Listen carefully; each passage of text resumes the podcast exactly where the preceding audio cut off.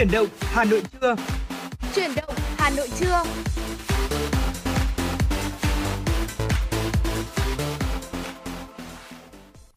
Xin thân mến chào quý vị thính giả, nhạc hiệu quen thuộc của Chuyển động Hà Nội trưa đã vang lên. Quang Minh và Thùy Minh tiếp tục sẽ là hai em xê đồng hành cùng quý thính giả trong một trăm hai mươi phút của Chuyển động Hà Nội trưa ngày hôm nay. À, quý vị và các bạn, chúng ta đừng quên tương tác với chúng tôi thông qua số điện thoại quen thuộc, đó chính là không hai bốn ba bảy bảy ba sáu sáu tám tám và fanpage ép em chín sáu Thời sự Hà Nội quý vị nhé. Thùy Minh xin được gửi lời chào tới quý vị thính giả. Rất vui khi lại được gặp lại quý vị trong chương trình Chuyển động Hà Nội trưa nay. Và như thường lệ, trong một trăm hai mươi phút sắp tới của chương trình thì chúng tôi sẽ gửi tới cho quý vị những tin tức đáng chú ý có trong buổi trưa ngày hôm nay. Bên cạnh đó không thể thiếu là những giai điệu âm nhạc, là những món quà được chúng tôi gửi tới cho quý vị và những nội dung bổ ích mà chúng tôi đã chuẩn bị để ừ. gửi tới cho quý vị trong suốt thời gian lên sóng của chương trình. Và quý vị hãy giữ sóng quý vị nhé, để tiếp tục và chờ đón những tin tức cũng như là những giai điệu âm nhạc mà chúng tôi gửi tặng tới cho quý vị. Dạ vâng ạ, thế nhưng mà trước khi chúng ta đi đến với những tin tức đáng quan tâm có trong buổi trưa ngày hôm nay thì xin mời quý vị thính giả chúng ta cùng thưởng thức một giai điệu âm nhạc ca khúc Sun Kiss qua sự thể hiện và sáng tác của Bên nhạc Chilis với sự góp giọng của nghệ sĩ Châu Bùi.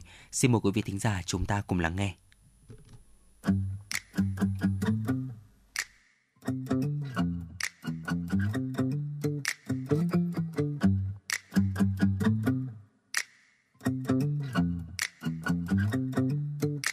Anh muốn nhìn thấy em đang chạy trên một cung đường vắng đưa ta đi thật xa.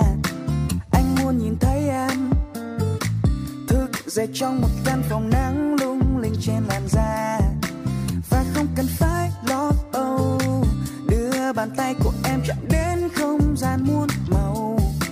Chẳng lo ngày nắng trên đầu, theo anh đi mình là cả khắp thế gian chẳng sao đâu. Oh baby you got me sun kissed, sun kissed. Oh baby you got me sun kissed, sun kissed. Oh baby you got me sun kissed with your lips. Chỉ cần gần bên em thôi. Anh muốn nhìn thấy em trong màu xanh đại dương cùng ánh ban mai trên bờ môi. Anh muốn nhìn thấy em trong màu cam hoàng hôn là gió phiêu du qua ngàn nơi.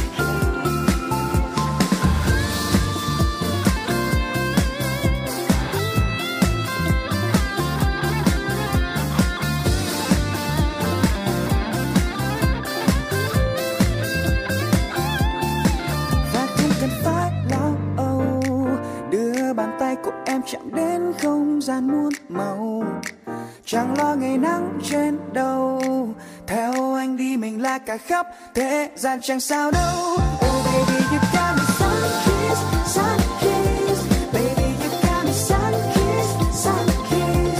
Baby you got me sun kiss, sun kiss. Chỉ cần gần bên em thôi. Oh baby you got me sun kiss, sun kiss. Baby you got me sun kiss, sun kiss.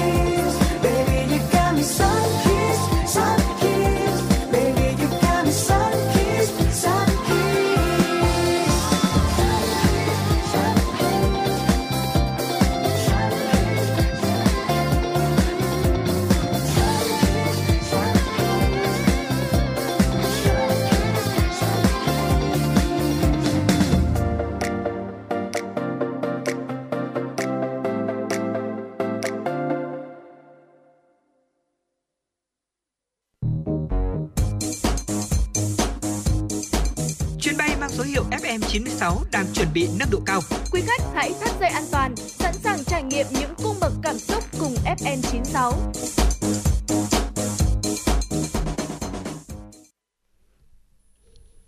Quý vị thính giả thân mến, ngay bây giờ thì xin mời quý vị chúng ta sẽ cùng đến với những tin tức đáng chú ý đầu tiên do biên tập viên Kim Dung thực hiện. Chính phủ vừa ban hành nghị quyết số năm mươi chín về giải pháp hỗ trợ tháo gỡ khó khăn cho khách hàng vay phục vụ nhu cầu đời sống tiêu dùng. Nghị quyết nêu rõ chính phủ thống nhất chủ trương với kiến nghị của Ngân hàng Nhà nước Việt Nam tại tờ trình số năm mươi bảy về giải pháp hỗ trợ tháo gỡ khó khăn cho khách hàng vay phục vụ nhu cầu đời sống tiêu dùng. Ngân hàng Nhà nước Việt Nam theo chức năng nhiệm vụ thẩm quyền được giao, khẩn trương xem xét quyết định và sớm ban hành thông tư hướng dẫn tổ chức tín dụng thực hiện, bảo đảm phù hợp, chặt chẽ, khả thi, hiệu quả, công khai minh bạch, đúng quy định pháp luật và an toàn hệ thống các tổ chức tín dụng, tăng cường kiểm tra, thanh tra, kiểm soát và giám sát thực hiện chính sách theo quy định pháp luật, hạn chế rủi ro, không để lạm dụng, trục lợi, thất thoát, vi phạm pháp luật.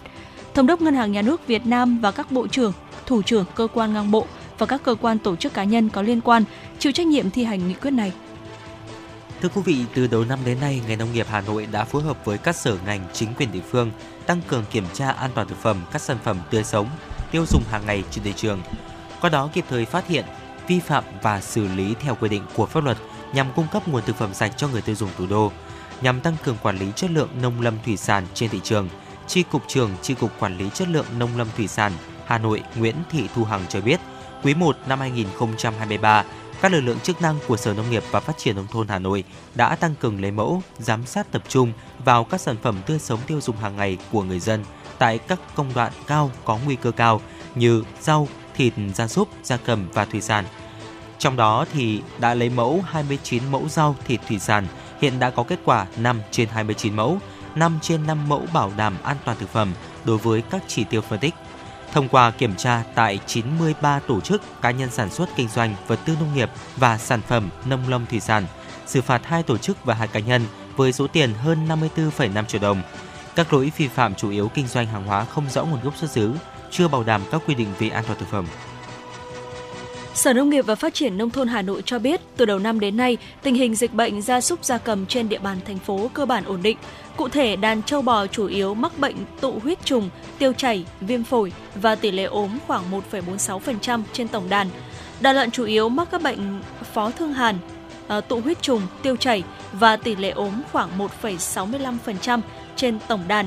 Đàn gia cầm chủ yếu mắc bệnh Newcastle, tụ huyết trùng, dịch tả vịt, Gumboro và tỷ lệ ốm là không phẩy ba mươi bảy phần trăm trên tổng đàn. Theo nhận định của Sở Nông nghiệp và Phát triển Nông thôn Hà Nội, thời tiết đang diễn biến phức tạp, tiềm ẩn nguy cơ bùng phát dịch bệnh. Một số hộ chăn nuôi nhỏ lẻ chưa quan tâm đến công tác tiêm phòng vaccine. Để hạn chế dịch bệnh phát sinh, các địa phương cần tiến hành tổng vệ sinh, tiêu độc khử trùng môi trường, yêu cầu các hộ nông dân tiêm phòng vaccine cho đàn gia súc gia cầm, bảo đảm tỷ lệ tiêm đạt hơn tám mươi phần trăm tổng đàn. Sử dụng công nghệ hình ảnh ba trăm sáu mươi độ kết hợp video clip, âm thanh, hình ảnh, chỉ cần thao tác quét mã quy rờ, du khách sẽ có được thông tin đầy đủ chi tiết về nhiều di tích lịch sử của thủ đô. Đây là công trình số hóa các di tích đang được các cơ sở đoàn thanh niên trên địa bàn thành phố Hà Nội thực hiện rộng rãi, đạt hiệu quả trong thực tiễn. Với năm nghìn chín trăm hai mươi hai di tích lịch sử văn hóa, Hà Nội là vùng tài nguyên di sản giàu có, đa dạng nhất của quốc gia. Thời gian vừa qua, cùng với các hoạt động tích cực trong chuyển đổi số trên nhiều lĩnh vực, Thành đoàn Hà Nội và các cơ sở đoàn thanh niên đã đẩy mạnh triển khai số hóa các di tích lịch sử trên địa bàn thành phố, mang đến trải nghiệm hấp dẫn cho du khách trong và ngoài nước. Phó Bí thư Thường trực Thành đoàn, Chủ tịch Hội Liên hiệp Thanh niên Việt Nam thành phố Hà Nội Nguyễn Đức Tiến cho biết, đến nay, đoàn thanh niên thành phố đã triển khai số hóa ba trăm hai mươi hai địa chỉ đỏ.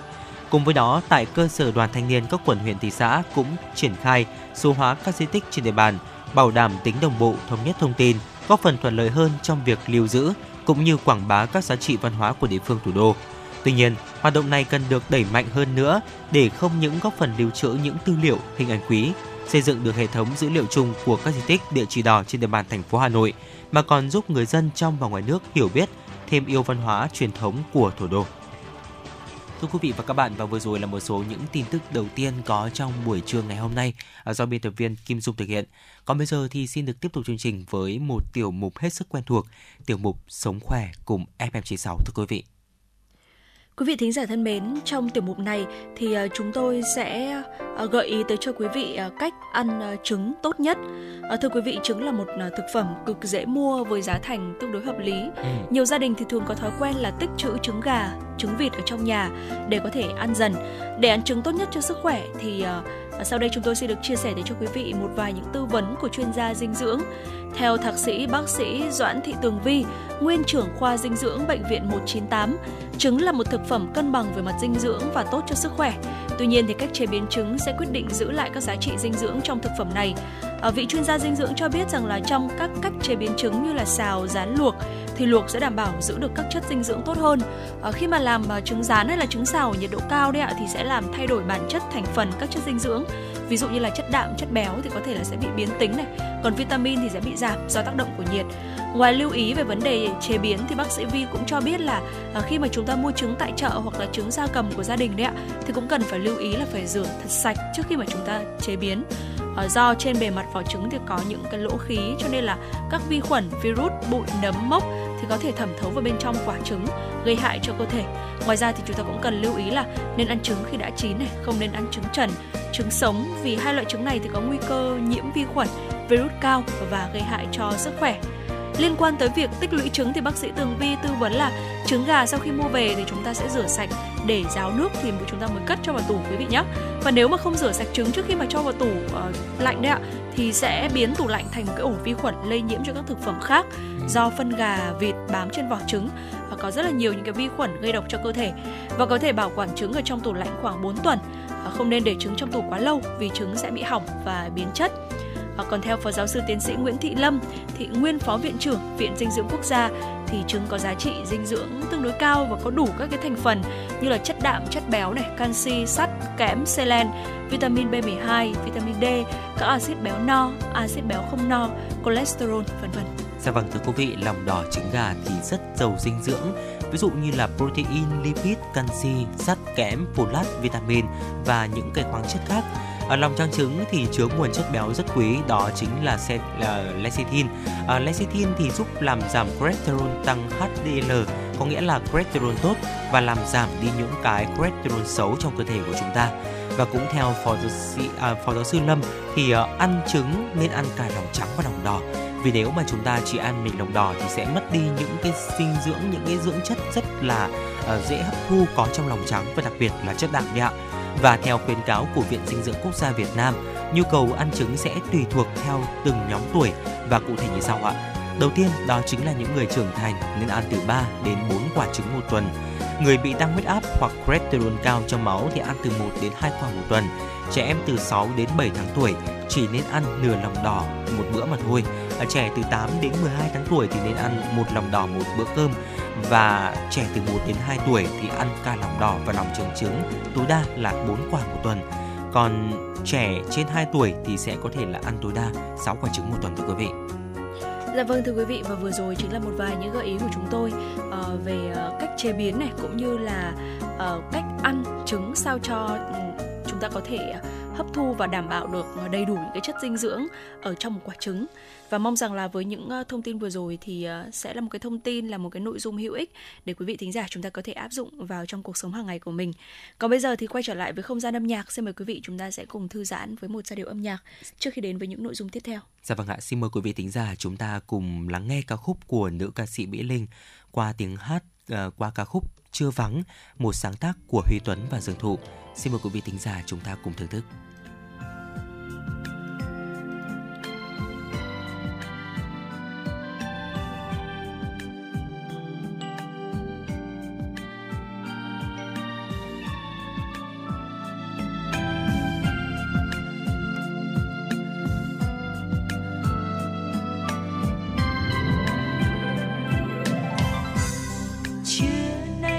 Xa đầy nắng riêng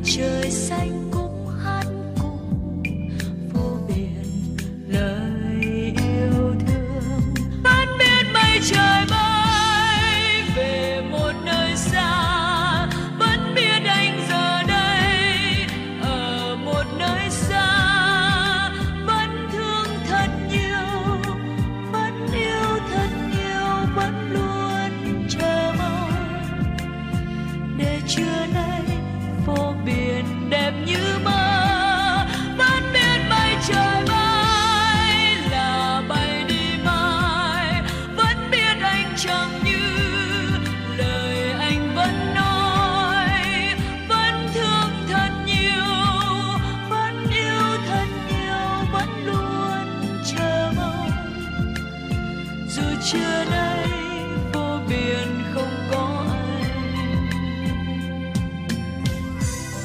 vì chưa nay gió không thể nói nên cây lá cất lời hát và trời xanh.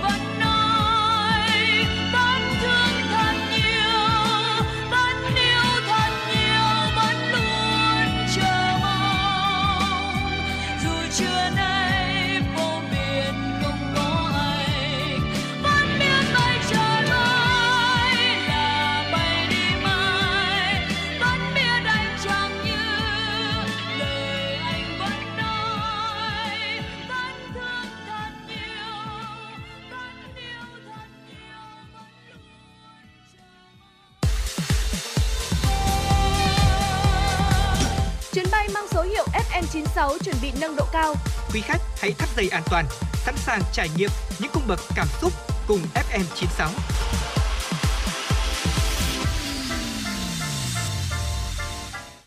Thưa quý vị, và vừa rồi là ca khúc Chưa Vắng qua tiếng hát của nữ ca sĩ Mỹ Linh.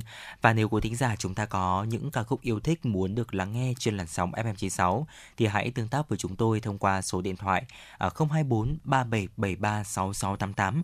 Quang Minh và Thùy Minh rất sẵn sàng để có thể làm cầu nối và gửi tặng những ca khúc đến cho quý vị thính giả. Còn bây giờ sẽ là những tin tức quốc tế đáng quan tâm. Thưa quý vị và các bạn, hôm qua, Bộ trưởng Nông nghiệp các nước trong nhóm các nền công nghiệp phát triển hàng đầu thế giới G bảy đã kêu gọi gia hạn sáng kiến ngũ cốc Biển Đen cũng như tuân thủ đầy đủ và mở rộng phạm vi thỏa thuận này. Trong tuyên bố chung đưa ra sau hai ngày nhóm họp ở thành phố Miyazaki của Nhật Bản, các Bộ trưởng Nông nghiệp G bảy nhấn mạnh tầm quan trọng của sáng kiến ngũ cốc Biển Đen, đồng thời kêu gọi các bên liên quan gia hạn, triển khai đầy đủ cũng như mở rộng thỏa thuận này. Tuyên bố đồng thời khẳng định các quốc gia G bảy sẵn sàng hỗ trợ tiến trình phục hồi và tái thiết ở Ukraine, trong đó có tái thiết cơ sở hạ tầng nông nghiệp. Hội nghị Bộ trưởng Nông nghiệp G bảy diễn ra trong bối cảnh tình trạng gián đoạn nguồn cung trên các thị trường lương thực đang đẩy giá cả tăng cao, đặc biệt ảnh hưởng nặng nề đến các nước nghèo. Hàng chục quốc gia đang ghi nhận lạm phát ở mức hai con số, trong khi ba trăm bốn mươi chín triệu người tại bảy mươi chín quốc gia đang đối mặt với tình trạng mất an ninh lương thực trầm trọng. Trong đó, nhiều quốc gia ở châu Phi được xác định là điểm nóng về nạn đói. Thủ tướng Israel Benjamin Netanyahu ngày hôm qua đã hủy bỏ việc tham gia một sự kiện lớn được tổ chức vào tối cùng ngày để kỷ niệm bảy mươi lăm năm ngày độc lập của nước này. Quyết định được đưa ra trong bối cảnh các cuộc biểu tình tiếp tục được tổ chức trong hai ngày cuối tuần để phản đối kế hoạch cải cách tư pháp do chính phủ Israel thúc đẩy. Mặc dù Thủ tướng Israel Benjamin Netanyahu đã tạm hoãn đưa dự thảo vào cải cách tư pháp ra xem xét tại Quốc hội, song những người biểu tình vẫn kiên trì xuống đường trong tuần thứ mười sáu liên tiếp với mục đích đòi chính phủ phải từ bỏ hoàn toàn kế hoạch gây tranh cãi này. Tại thủ phủ công nghệ Heliza có khoảng mười ba nghìn người tập trung biểu tình, trong khi tại thành phố cảng Haifa ở miền Bắc có tới ba mươi nghìn người hưởng ứng. Tại thành phố Hot Hararon cũng có khoảng năm nghìn người tham gia tuần hành trên những tuyến phố chính. Dự luật cải cách tư pháp trao cho chính phủ, chính quyền, quyền quyết định bầu thẩm phán, hạn chế thẩm quyền của tòa án tối cao. Thủ tướng Israel Benjamin Netanyahu từng cho rằng cải cách tư pháp là điều cần thiết nhằm khôi phục sự cân bằng giữa các nhánh trong chính phủ. Tuy nhiên, kế hoạch này vấp phải sự phản đối của người dân, làm bùng phát các cuộc biểu tình với quy mô và tính chất nghiêm trọng chưa từng có trên khắp Israel. Cảnh sát Nhật Bản đã tăng cường an ninh tại thành phố Hiroshima, mục tiêu là để đảm bảo an toàn tuyệt đối cho Hội nghị Thượng đỉnh G bảy. Hội nghị Thượng đỉnh nhóm các nước công nghiệp phát triển hàng đầu thế giới G bảy dự kiến diễn ra tại thành phố Hiroshima của Nhật Bản vào trung tuần tháng năm. Ngay từ bây giờ, lực lượng cảnh sát tuần tra đã được tăng cường tại khu vực trung tâm thành phố Hiroshima và khu vực gần nhà ga xe lửa chính. Các sĩ quan của Sở Cảnh sát Hiroshima, Cảnh sát tỉnh Aichi và các lực lượng bên ngoài khác đã được triển khai chốt trực hai mươi bốn trên hai mươi bốn. Lực lượng an ninh cũng được yêu cầu kiểm tra hành lý và thẩm vấn những đối tượng có dấu hiệu khả nghi. Giám đốc Cơ quan Cảnh sát Quốc gia Yasu, Yasushiro Suyuki cho biết Hội nghị Thượng đỉnh G bảy dự kiến được tổ chức trong các ngày mười chín đến ngày hai mươi mốt tháng năm sẽ diễn ra trong điều kiện đảm bảo an ninh cao độ. Ông không loại trừ nguy cơ xảy ra các hành động khủng bố quốc tế và tấn công mạng cũng như các cuộc tấn công theo hình thức những con sói đơn độc. Có tổng cộng hơn năm nghìn sáu trăm cảnh sát được triển khai đảm bảo an ninh tại thành phố Hiroshima. Dự kiến trong chương trình nghị sự Hội nghị Thượng đỉnh lần thứ bốn mươi chín của G bảy này, Thủ tướng Nhật Bản Kishida Fumio sẽ nhấn mạnh tới các bên tới các biện pháp đảm bảo an ninh, năng lượng và an ninh lương thực. Quỹ Nhi đồng Liên Hợp Quốc UNICEF cảnh báo khoảng sáu mươi bảy triệu trẻ em trên thế giới đã bỏ lỡ một phần hoặc toàn bộ các mũi tiêm vaccine cơ bản giai đoạn hai nghìn không trăm mười chín đến hai nghìn không trăm hai mươi mốt. Đây là hệ lụy trong thời điểm dịch covid mười chín bùng phát trên toàn thế giới. Theo Quỹ Nhi đồng Liên Hợp Quốc, trong số sáu mươi bảy triệu trẻ em bị gián đoạn lộ trình tiêm vaccine cơ bản, có bốn mươi tám triệu trẻ em đã bỏ lỡ hoàn toàn các mũi tiêm, làm dấy lên lo ngại về nguy cơ bùng phát bệnh bại liệt và rời. Tỷ lệ tiêm chủng cho trẻ em sụt giảm ở một trăm mười hai quốc gia, với mức giảm trên toàn thế giới xuống chỉ còn tám mươi mốt phần trăm, mức thấp nhất kể từ năm hai nghìn không trăm lẻ tám. Châu Phi và Nam Á là hai khu vực có mức giảm nghiêm trọng nhất. Chuyên gia y tế cộng đồng Brian Kelly của Quỹ Nhi đồng Liên Hợp Quốc cho biết, ngoài lý do dịch covid mười chín, tỷ lệ tiêm chủng trượt dốc cũng là hệ quả của nhiều cuộc khủng hoảng như xung đột, biến đổi khí hậu và mất an ninh lương thực. Thưa quý vị, và vừa rồi là một số những tin tức quốc tế đáng quan tâm có trong buổi trưa ngày hôm nay. À, và trước khi đến với tiểu mục ép em chín sáu Travel, xin mời quý vị thính giả chúng ta cùng thưởng thức một giai điệu âm nhạc. Hãy giữ sóng và à, khám phá xem là đâu là điểm đến Quang Minh và Thùy Minh sẽ giới thiệu đến quý thính giả trong tiểu mục ép em chín sáu Travel quý vị nhé.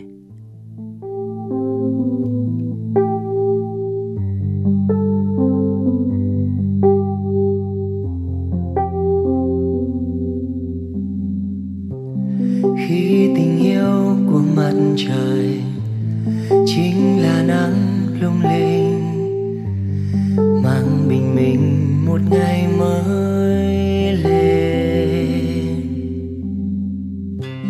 chẳng phải duyên cớ sắp đặt, em là nắng trong tim tôi để tôi ngẩn ngơ từng ngày tôi mơ. Muốn nói yêu em nhưng trong tim e ngại rằng lỡ em chẳng dám đón nhận, tôi chỉ biết rút lui về sau, cứ lặng yên nhìn em thêm lâu, cất giữ trong tim im những kỷ niệm đẹp lại. Nếu nói ra có thể mất hết tất cả, thôi thì cứ ngu ngơ vậy đi để mình yêu được em thêm lâu. Lâu. Em hồn nhiên chẳng biết gì, tôi thì cũng vô tư, nên tình yêu cứ thế lớn lên. Oh, oh, oh. Trời cho mây ở cạnh bên núi cao, và trời cho cây được cùng bên gió sao trời. lại chẳng cho em đến tối.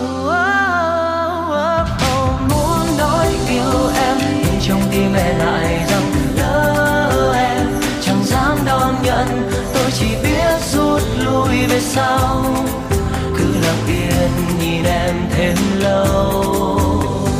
Cất giữ trong tim yêu những kỷ niệm đẹp lại, nếu nói ra có thể mất hết tất cả. Thôi thì cứ ngu ngơ vậy đi, để mình yêu được em thêm lâu.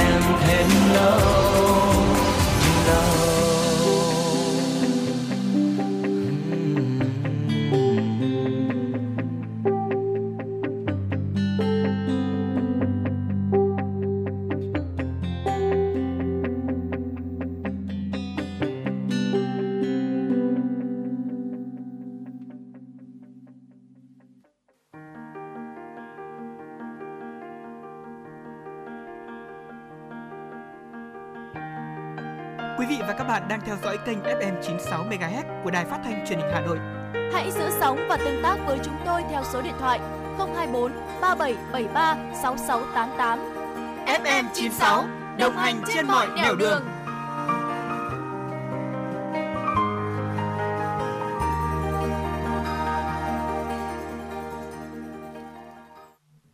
Quý thính giả đang quay trở lại với Chuyển động Hà Nội trưa cùng Quang Minh và Thu Minh. À, và địa điểm cũng như là vùng đất mà ngày hôm nay Quang Minh, Thu Minh muốn giới thiệu đến quý thính giả đó chính là Bình Thuận, thưa quý vị. À, tuy nhiên thì nhắc đến Bình Thuận mọi người hay nghĩ đến đảo Phú Quý.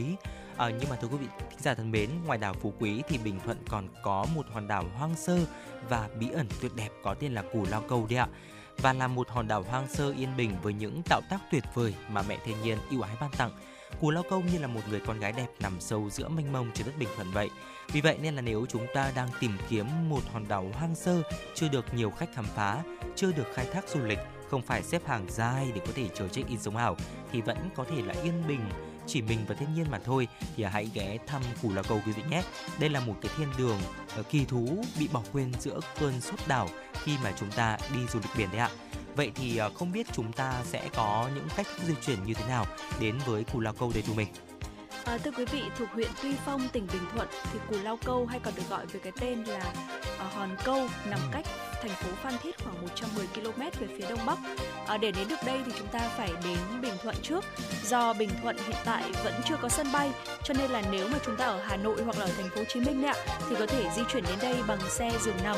À, sau khi mà đến Bình Thuận thì chúng ta có thể di chuyển đến Cù Lao Câu từ nhiều địa điểm như là đi từ cảng uh, Cà Ná hay là từ bến đò thị trấn Liên Hương hoặc là cảng cá Phước Thể. Tùy vào từng nơi mà thời gian cũng như là cái cách thức di chuyển sẽ có những cái sự khác nhau. Ví dụ như là nếu mà chúng ta xuất phát từ bến đò thị trấn Liên Hương thì chúng ta có thể ra đảo bằng ghe của ngư dân hoặc là cano của Trung tâm Bảo tồn biển. Giá vé là hai trăm năm mươi nghìn đồng một người khứ hồi. Cù Lao Câu chưa quá phát triển về du lịch cho nên là cái quá trình mà di chuyển đến đây đấy ạ thì có phần là sẽ hơi khó khăn so với đảo Phú Quý. Nếu mà đi du lịch tự túc thì chúng ta cần phải dành nhiều thời gian để tìm hiểu, chuẩn bị và lên kế hoạch cho chuyến đi được trọn vẹn. Và chúng ta có thể tham gia các group du lịch Cù Lao Câu để có thể uh, tham khảo thêm về cách thức di chuyển linh hoạt theo điểm mà chúng ta đang ở. Ngược lại thì nếu mà muốn được vui chơi thỏa thích mà không phải chuẩn bị uh, sẵn trước thì chúng ta có thể tìm đặt tour tại Bình Thuận với giá vé dao động là khoảng từ một triệu cho đến một triệu năm trăm nghìn đồng một người. Ừ, dạ vâng ạ. Và tiếp theo chúng ta cùng nhau tìm hiểu về cách thức lưu trú thưa quý vị. Hiện tại thì uh, Cù Lao Câu vẫn rất hoang sơ ạ, chưa có nhà nghỉ hay là khách sạn để dành cho du khách. Vì vậy nên là nếu chúng ta muốn lưu trú qua đêm trên đảo, bạn có thể là dựng lều cắm trại. Mặc dù không có những nơi lưu trú tiện nghi như là ở đảo Phú Quý, Tuy nhiên, như vậy chúng ta lại có một cái cơ hội rất là tuyệt vời để có thể trải nghiệm cảm giác cắm trại qua đêm trên đảo. Ở dưới bầu trời đầy đêm bầu trời đêm đầy sao thì trong không khí gió mát mẻ, bên ánh lửa trại mọi người sẽ có thể là cùng nhau thưởng thức buổi tối này, trò chuyện cùng với nhau, vừa giải tỏa tâm trạng vừa gần gũi, rất là tuyệt vời để có thể dành thời gian cùng với bạn bè và người thân. Và trước khi đi, chúng ta cần chú ý chuẩn bị trước đồ ăn đầy đủ, nước uống, thuốc, kem chống muỗi đốt và đèn pin, cũng như là đi nhóm đông người để có thể đảm bảo có thể là thích nghi và ứng biến tốt. Đặc biệt thì Cù Lao Câu thuộc quyền quản lý của bộ đội biên phòng, nên nếu có nhu cầu lưu trú qua đêm trên đảo, bạn cần phải xin phép đội biên phòng thưa quý vị. À, vậy thì à, Cù Lao Câu sẽ có những cái điểm tham quan nào? Ngay bây giờ hãy cùng Quang Minh và Thùy Minh tiếp tục tìm hiểu quý vị nhé. Đầu tiên đó là những bãi biển ừ. với hàng cát trắng dài bên bờ biển xanh trong đẹp như tranh vẽ, thì biển ở Cù Lao Câu là một trong những địa điểm vô cùng đáng để mọi người đua nhau đi trốn khỏi những chật chội náo nức của thành phố ngày hè. Từ tháng một đến tháng sáu âm lịch là thời điểm sóng yên biển lặng, khí hậu trong lành mát mẻ và rất thích hợp để chúng ta ghé thăm nơi đây. Do chưa được khai thác du lịch mạnh như là đảo Phú Quý cho nên là biển ở Cù Lao Câu thì vẫn giữ được vẻ đẹp tự nhiên, nguyên thủy và rất sạch đẹp. Nhờ vậy mà khi đến đây thì chúng ta Ta sẽ được đắm mình vào khung cảnh ban sơ hoang dã, tận hưởng cái cảm giác thư giãn yên bình và chụp rất là nhiều ảnh đẹp mà không phải chen chúc hay là xếp hàng chờ đợi. Ngoài ra thì bãi san hô cũng là một trong những điểm du lịch đẹp nhất đảo mà chúng ta có thể tham quan. Nơi đây thì có rất là nhiều loại san hô đa dạng kích thước, rực rỡ sắc màu, trông rất là bắt mắt. Và đến đây thì chúng ta có thể tận hưởng cái bầu không khí trong lành này, hòa mình vào dòng nước biển xanh biếc và lặn ngắm san hô. Đây là một trong những trải nghiệm vô cùng thú vị. Và nếu mà chúng ta muốn lặn ngắm san hô thế nhưng mà vẫn chưa có nhiều kinh nghiệm đấy ạ, thì hiện tại ở xã Vĩnh Tân có một đơn vị chuyên tổ chức các tour lặn ngắm san hô và bắt cá. Một chuyến của mười hai người thì sẽ có giá là bốn triệu sáu trăm nghìn đồng.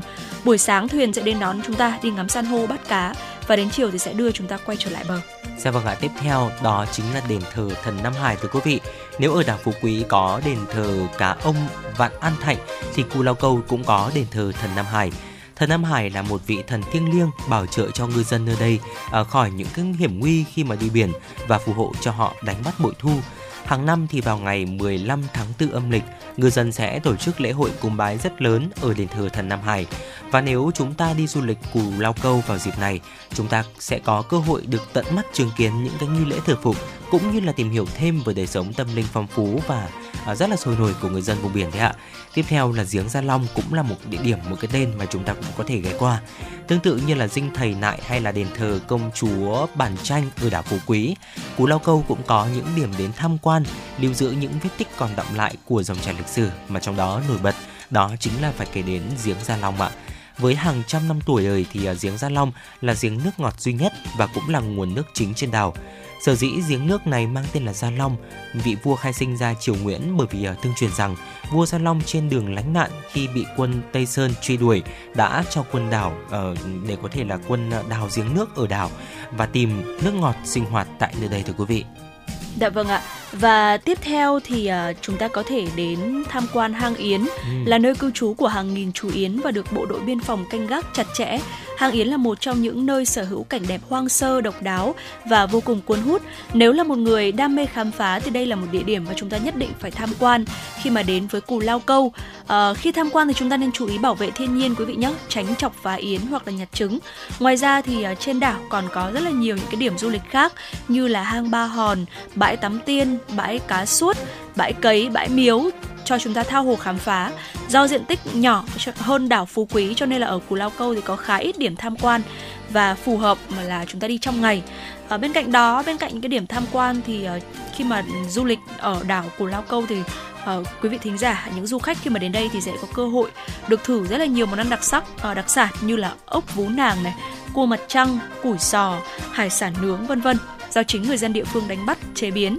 Và tất cả những cái món ăn miền biển tươi ngon ngon này thì uh, nhất định là sẽ khiến cho người thưởng thức của chúng ta Uh, cảm thấy là thương nhớ khôn nguôi và muốn quay trở lại. Ừ, dạ vâng ạ, thưa quý vị, và vừa rồi là một số những chia sẻ của Quang Minh và Thu Minh trong tiểu mục ép em chín sáu Travel về một địa điểm mới, đó chính là Cù Lao Câu ở Bình Thuận. Và đây cũng là một lựa chọn quý vị thính giả có thể cân nhắc trong dịp nghỉ lễ ba mươi tháng tư mùng một tháng năm sắp tới. Hy vọng là sẽ mang thêm cho quý vị thính giả những thông tin bổ ích.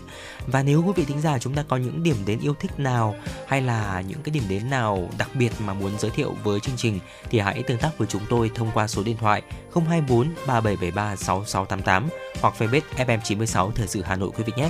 Còn bây giờ thì xin được quay trở lại với không gian âm nhạc của ép em chín sáu, ca khúc Việt Nam Những Chuyến Đi, sáng tác và thể hiện Vicky Nhung.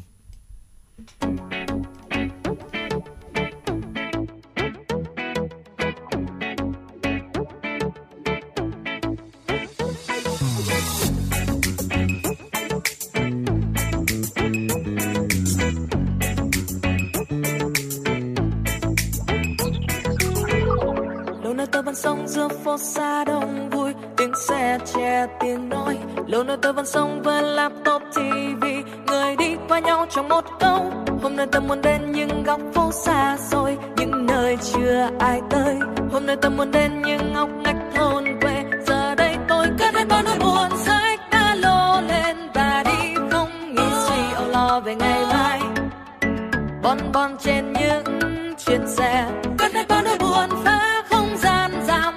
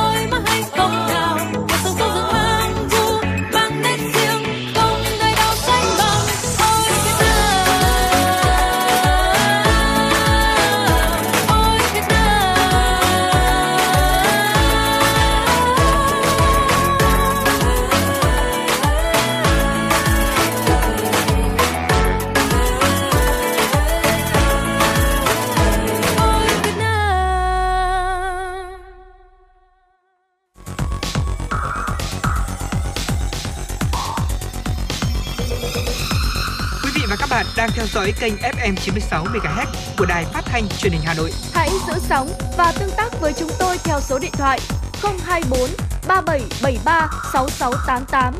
ép em chín sáu đồng hành trên mọi nẻo đường. đường.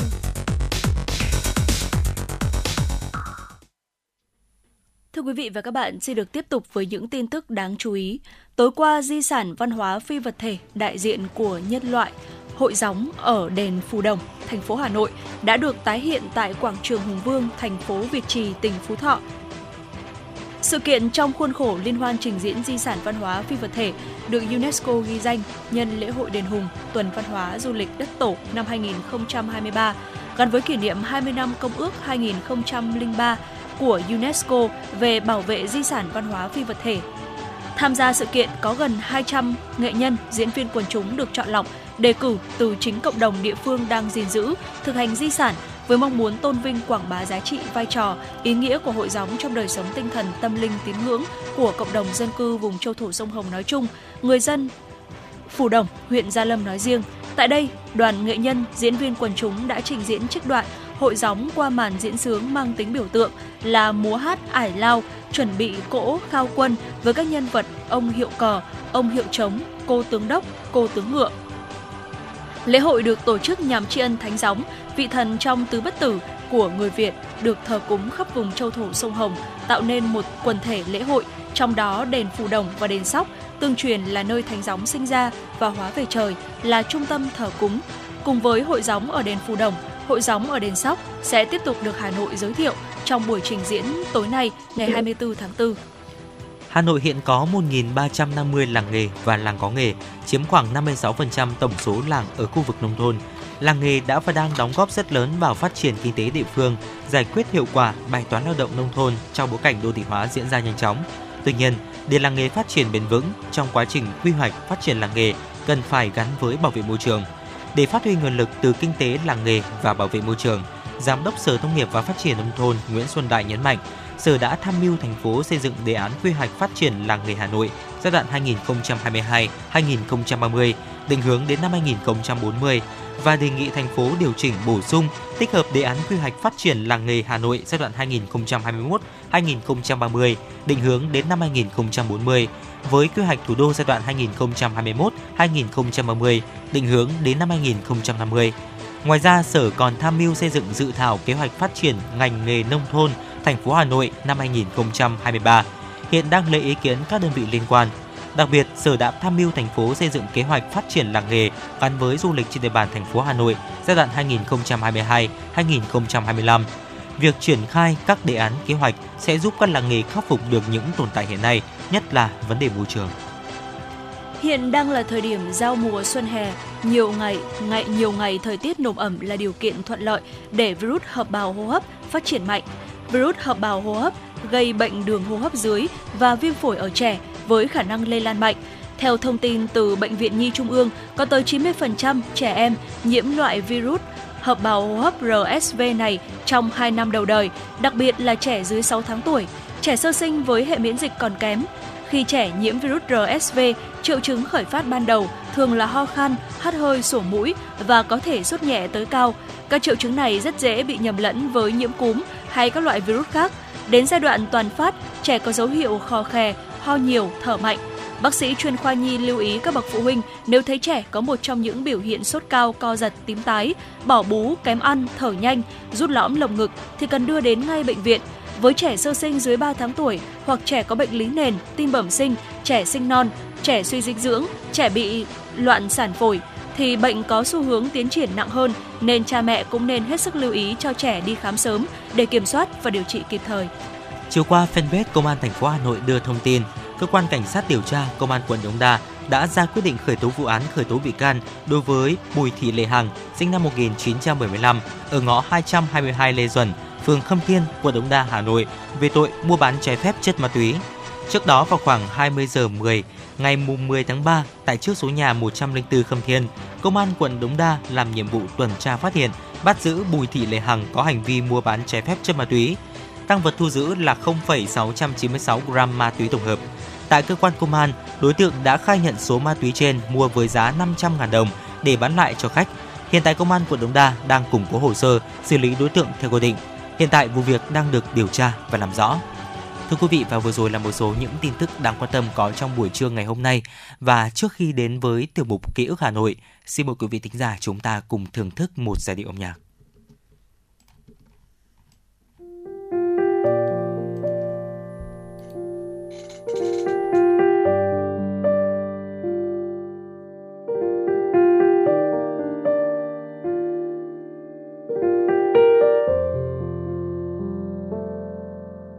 Sáng nay mèo con thức dậy, nhìn ra ngoài trời máy bay.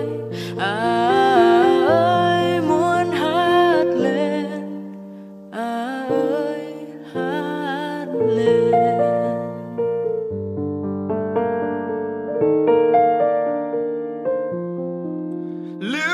theo bầy chim trước nhà, mèo con nằm nghe hương trà ngài muốn hát lên, ngài hát lên.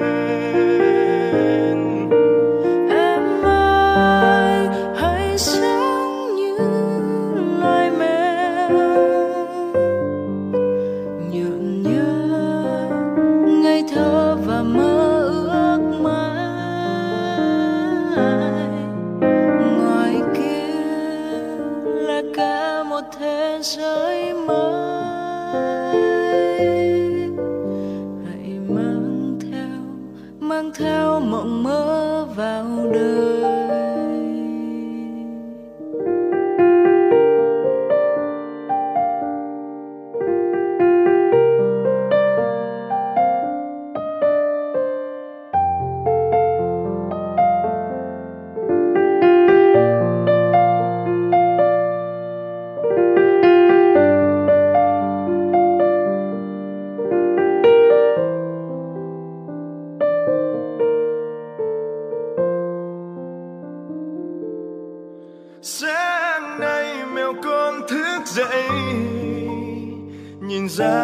Trời mây bay, ngài muốn hát lên, ngài hát lên. Em ơi hãy sống như loài mèo, nhận nhớ ngây thơ và mơ.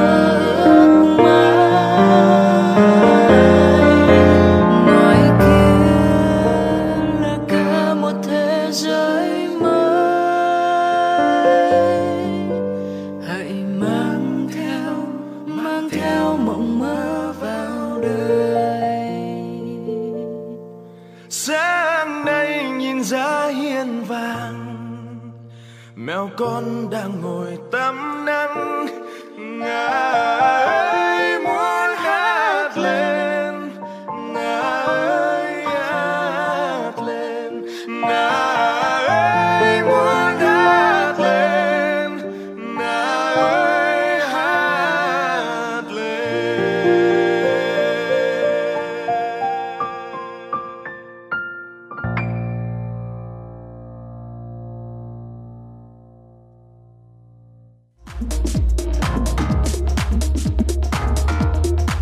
Quý vị và các bạn đang trên chuyến bay mang số hiệu ép em chín sáu. Hãy thư giãn, chúng tôi sẽ cùng bạn trên mọi cung đường.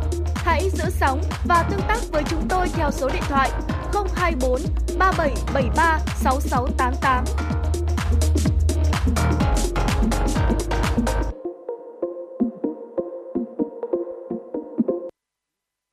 Quý thính giả thân mến, chúng ta đang quay trở lại với Chuyển động Hà Nội trưa ngày hôm nay cùng với tiểu mục Ký ức Hà Nội. À, ngày hôm nay thì Quang Minh và Thùy Minh sẽ chia sẻ đến quý thính giả à, ký ức về một à, khu vực có tên là khu chuyên gia Kim Liên một thời, thưa quý vị. À, năm một nghìn chín trăm năm mươi chín, ở phía nam làng Kim Liên giáp với Đê La Thành mọc lên hai khách sạn là Bạch Mai và Bạch Đằng. Khách sạn bao gồm nhiều dãy nhà cao bốn tầng theo thiết kế của chuyên gia Triều Tiên. Mỗi phòng là một căn hộ khép kín rộng hơn hai mươi mét vuông. Đây là nơi của các chuyên gia xây dựng Triều Tiên trong suốt thời gian giúp Hà Nội xây dựng những khu tập thể trên đất làng Kim Liên và Trung Tự. Vào ngày mười hai tháng năm năm một nghìn chín trăm sáu mươi mốt, hai khách sạn sáp nhập lấy tên là Bạch Mai. Năm một nghìn chín trăm sáu mươi ba, đổi tên thành khách sạn chuyên gia, nay thuộc phường Kim Liên, quận Đống Đa. Người Hà Nội khi đó không gọi là khách sạn mà gọi là khu chuyên gia Kim Liên. Ngày năm tháng tám năm một nghìn chín trăm sáu mươi tư, Mỹ gây hấn, đúng dùng không quân đánh phá miền Bắc. Thời gian này thì việc xây dựng khu tập thể Kim Liên cũng hòm hòm, các chuyên gia Triều Tiên được lệnh rút về nước. Tháng hai năm một nghìn chín trăm sáu mươi lăm, một sự kiện quan trọng diễn ra. Đoàn đại biểu cấp cao Liên bang Cộng hòa xã hội chủ nghĩa Xô Viết do Chủ tịch Hội đồng Bộ trưởng a en Koviskin đã dẫn đầu thăm Việt Nam. Đây là sự kiện có tính bước ngoặt quan trọng trong quan hệ giữa hai nước. Và trong chuyến thăm lần này, Liên Xô đề nghị hỗ trợ Việt Nam vũ khí, khí tài và chuyên gia để chống lại không quân Mỹ. Và sau ngày đoàn về nước không lâu, vũ khí khí tài được Liên Xô vận chuyển bằng đường biển sang cảng Hải Phòng và ba trăm mười tám chuyên gia quân sự Liên Xô được cử sang huấn luyện kỹ thuật tên lửa phòng không, hải quân và không quân. Vì huấn luyện trực tiếp nên một số chuyên gia ở tại các đơn vị, số khác ở khu chuyên gia Kim Liên.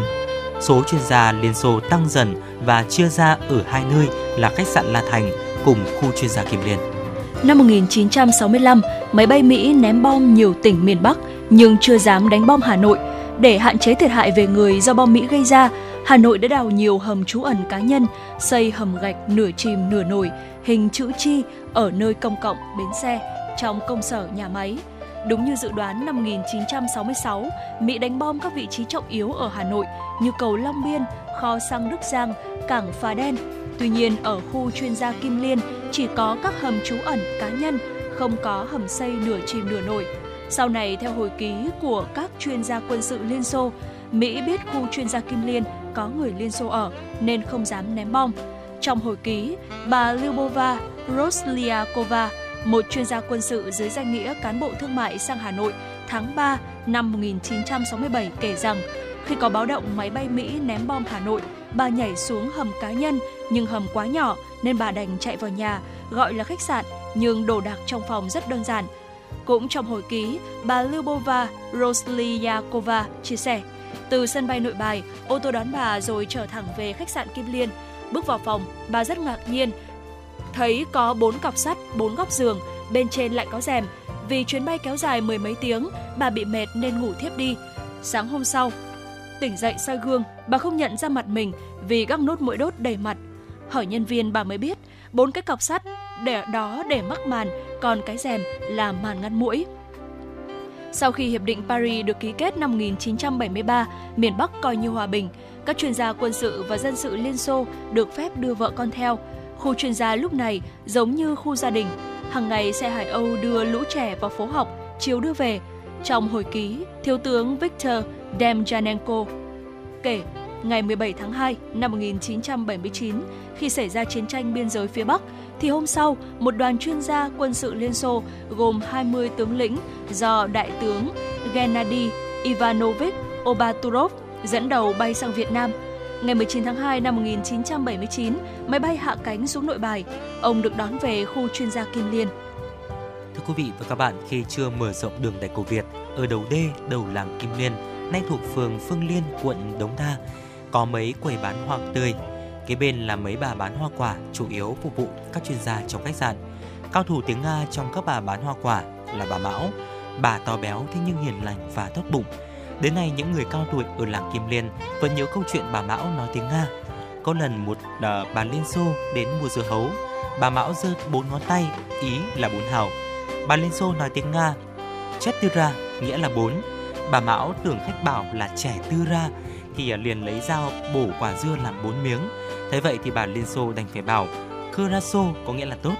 Bà Mão nghe có âm xô, tưởng khách bảo là cho vào xô, liền nói nửa Nga, nửa Việt là nhét xô, có nghĩa là không có xô.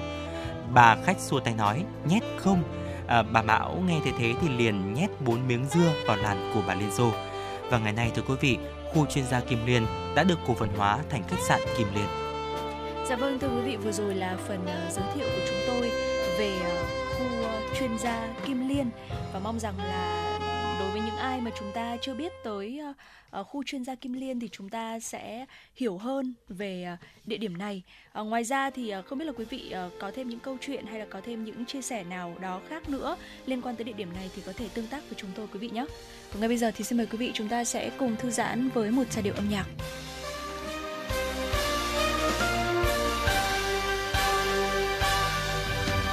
Linh thiêng trời Việt Nam,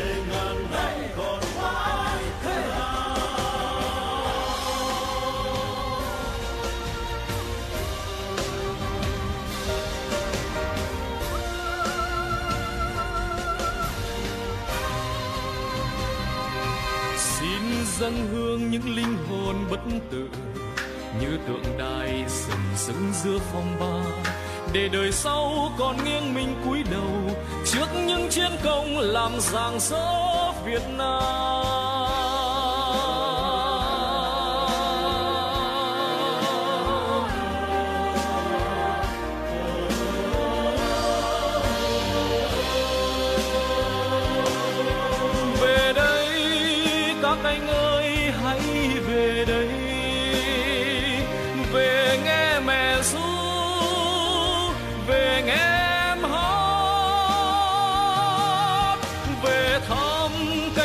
Chiếu nặng về thăm lũy tre làng quê hương, về đây các anh ơi xin hãy về đây, nằm nghe biển ru, nằm nghe sông hát, mãi mãi tự hào với đất mẹ.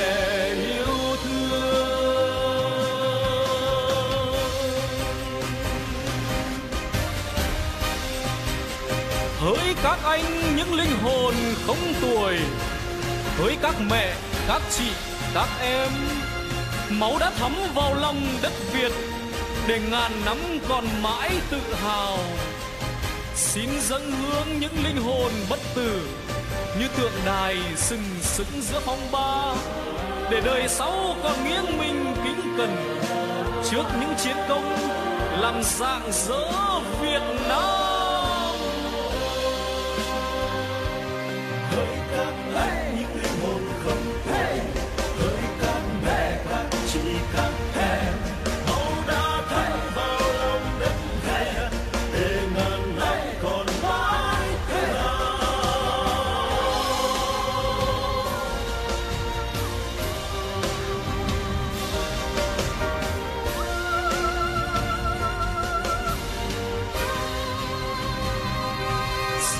Dâng hương những linh hồn bất tử như tượng đài sừng sững giữa phong ba, để đời sau còn nghiêng mình cúi đầu trước những chiến công làm rạng rỡ Việt Nam.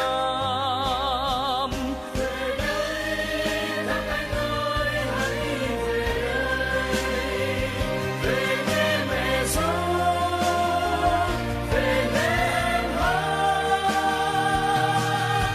về thăm cánh đồng chiếu nắng, về thăm lũy tre làng quê hương.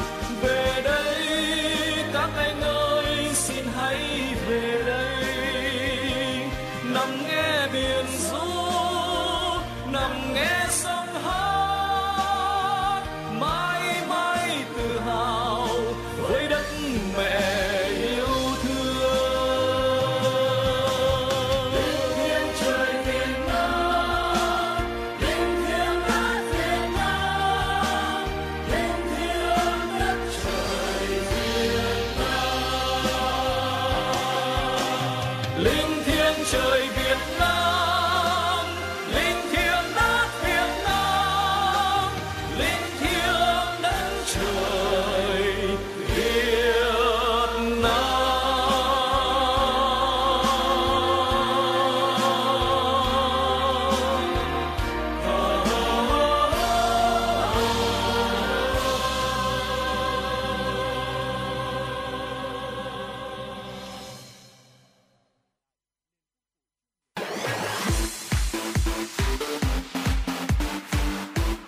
Chuyển động Hà Nội trưa.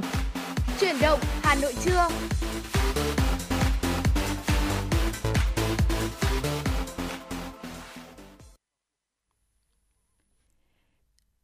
Quý vị thính giả thân mến, chúng ta cùng quay trở lại với chương trình Chuyển động Hà Nội trưa nay, và ngay sau đây sẽ là những tin tức do biên tập viên Kim Oanh thực hiện. Thưa quý vị và các bạn, rạng sáng nay theo giờ Việt Nam, Chủ tịch Quốc hội Vương Đình Huệ và đoàn đại biểu cấp cao Quốc hội Việt Nam đã tới thủ đô Buenos Aires bắt đầu thăm chính thức Argentina theo lời mời của Chủ tịch Hạ viện Cộng hòa Argentina Cecilia Morel. Đón Chủ tịch Quốc hội Vương Đình Huệ và đoàn tại sân bay có Thứ trưởng Ngoại giao Argentina Cecilia Todesca cùng các cán bộ đại sứ quán, Chuyến thăm của Chủ tịch Quốc hội diễn ra vào đúng dịp kỷ niệm năm mươi năm thiết lập quan hệ ngoại giao Việt Nam-Argentina nhằm củng cố quan hệ hữu nghị và đoàn kết truyền thống giữa hai nước cũng như với các nước Mỹ Latin nói chung, cũng như cơ quan lập pháp hai nước. Dự kiến trong chuyến thăm, Chủ tịch Quốc hội Vương Đình Huệ sẽ có các cuộc hội đàm, hội kiến với lãnh đạo cấp cao của Argentina, dự diễn đàn doanh nghiệp, chương trình chính trị nghệ thuật kỷ niệm năm mươi năm thiết lập quan hệ ngoại giao Việt Nam-Argentina cùng nhiều hoạt động đáng chú ý khác. Ủy ban nhân dân thành phố Hà Nội vừa ban hành kế hoạch về kiểm tra, đánh giá các dự án đầu tư của thành phố Hà Nội năm hai không hai ba. Theo kế hoạch, đối với danh mục dự án kiểm tra, đánh giá đầu tư và cơ quan đầu mối chủ trì thực hiện, kiểm tra định kỳ các dự án đầu tư năm hai không hai ba bao gồm dự án đầu tư công, vốn nhà nước ngoài đầu Xin lỗi quý vị, vốn nhà nước ngoài đầu tư công có bốn mươi án, bốn mươi bốn dự án thuộc kế hoạch số một trăm hai mươi bảy ngày hai mươi hai tháng tư năm hai nghìn không trăm hai mươi hai của Ủy ban nhân dân thành phố ban hành kế hoạch kiểm tra, đánh giá chương trình dự án đầu tư của thành phố năm hai nghìn không trăm hai mươi hai chưa được kiểm tra. mười dự án mới không thuộc các kế hoạch kiểm tra đã ban hành. Các dự án vốn ngoài ngân sách có mười lăm dự án thuộc kế hoạch số một trăm hai mươi bảy ngày hai mươi hai tháng tư năm hai nghìn không trăm hai mươi hai của Ủy ban nhân dân thành phố ban hành chưa được kiểm tra. mười một dự án mới thuộc các nhóm dự án chưa được thanh tra kiểm tra và một số dự án thuộc nhóm các dự án đã giải phóng mặt bằng, đang xây dựng công trình, một phần dự án này chủ đầu tư đang ngừng thực hiện không theo quy định của pháp luật, được các cơ quan rà soát khi triển khai thực tế. Khi triển khai thực hiện kế hoạch số một trăm sáu mươi ngày tám tháng sáu năm hai nghìn không trăm hai mươi hai của Ủy ban nhân dân thành phố về kiểm tra, xử lý các dự án vốn ngoài ngân sách có sử dụng đất chậm triển khai, vi phạm luật đất đai để tổ chức kiểm tra, giám sát theo trình tự, thủ tục theo quy định. Ủy ban nhân dân thành phố Hà Nội vừa có công văn về tái cấu trúc quy trình thực hiện thủ tục hành chính trên môi trường điện tử.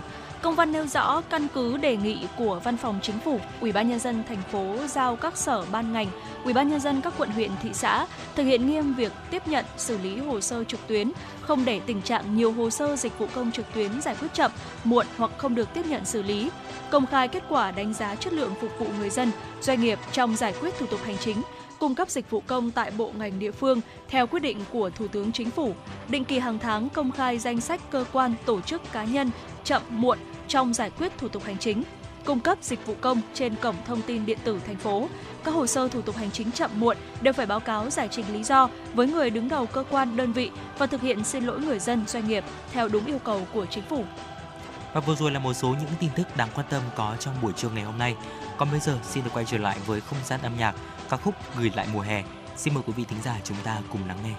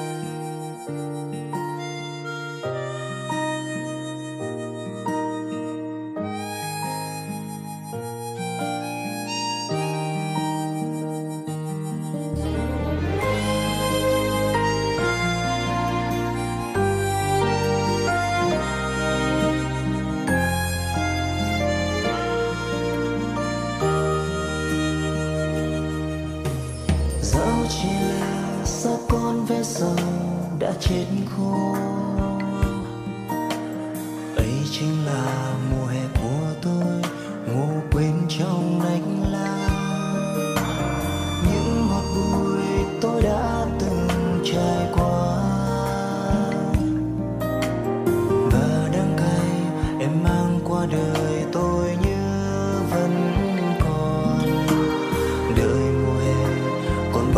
giáp sau lưng. Mùa hè nào gặp gỡ, mùa hè nào chia ly, mùa hè nào vui buồn để tôi đón em về.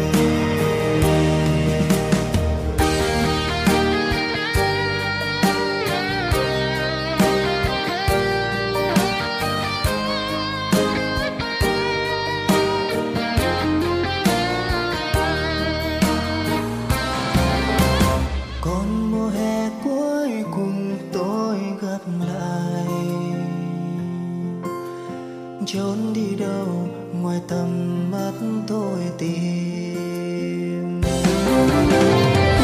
hè nào gặp gỡ, mùa hè nào chia ly, mùa hè nào hồi ngủ để tôi đón em về. Mùa hè nào gặp gỡ, mùa hè nào chia ly,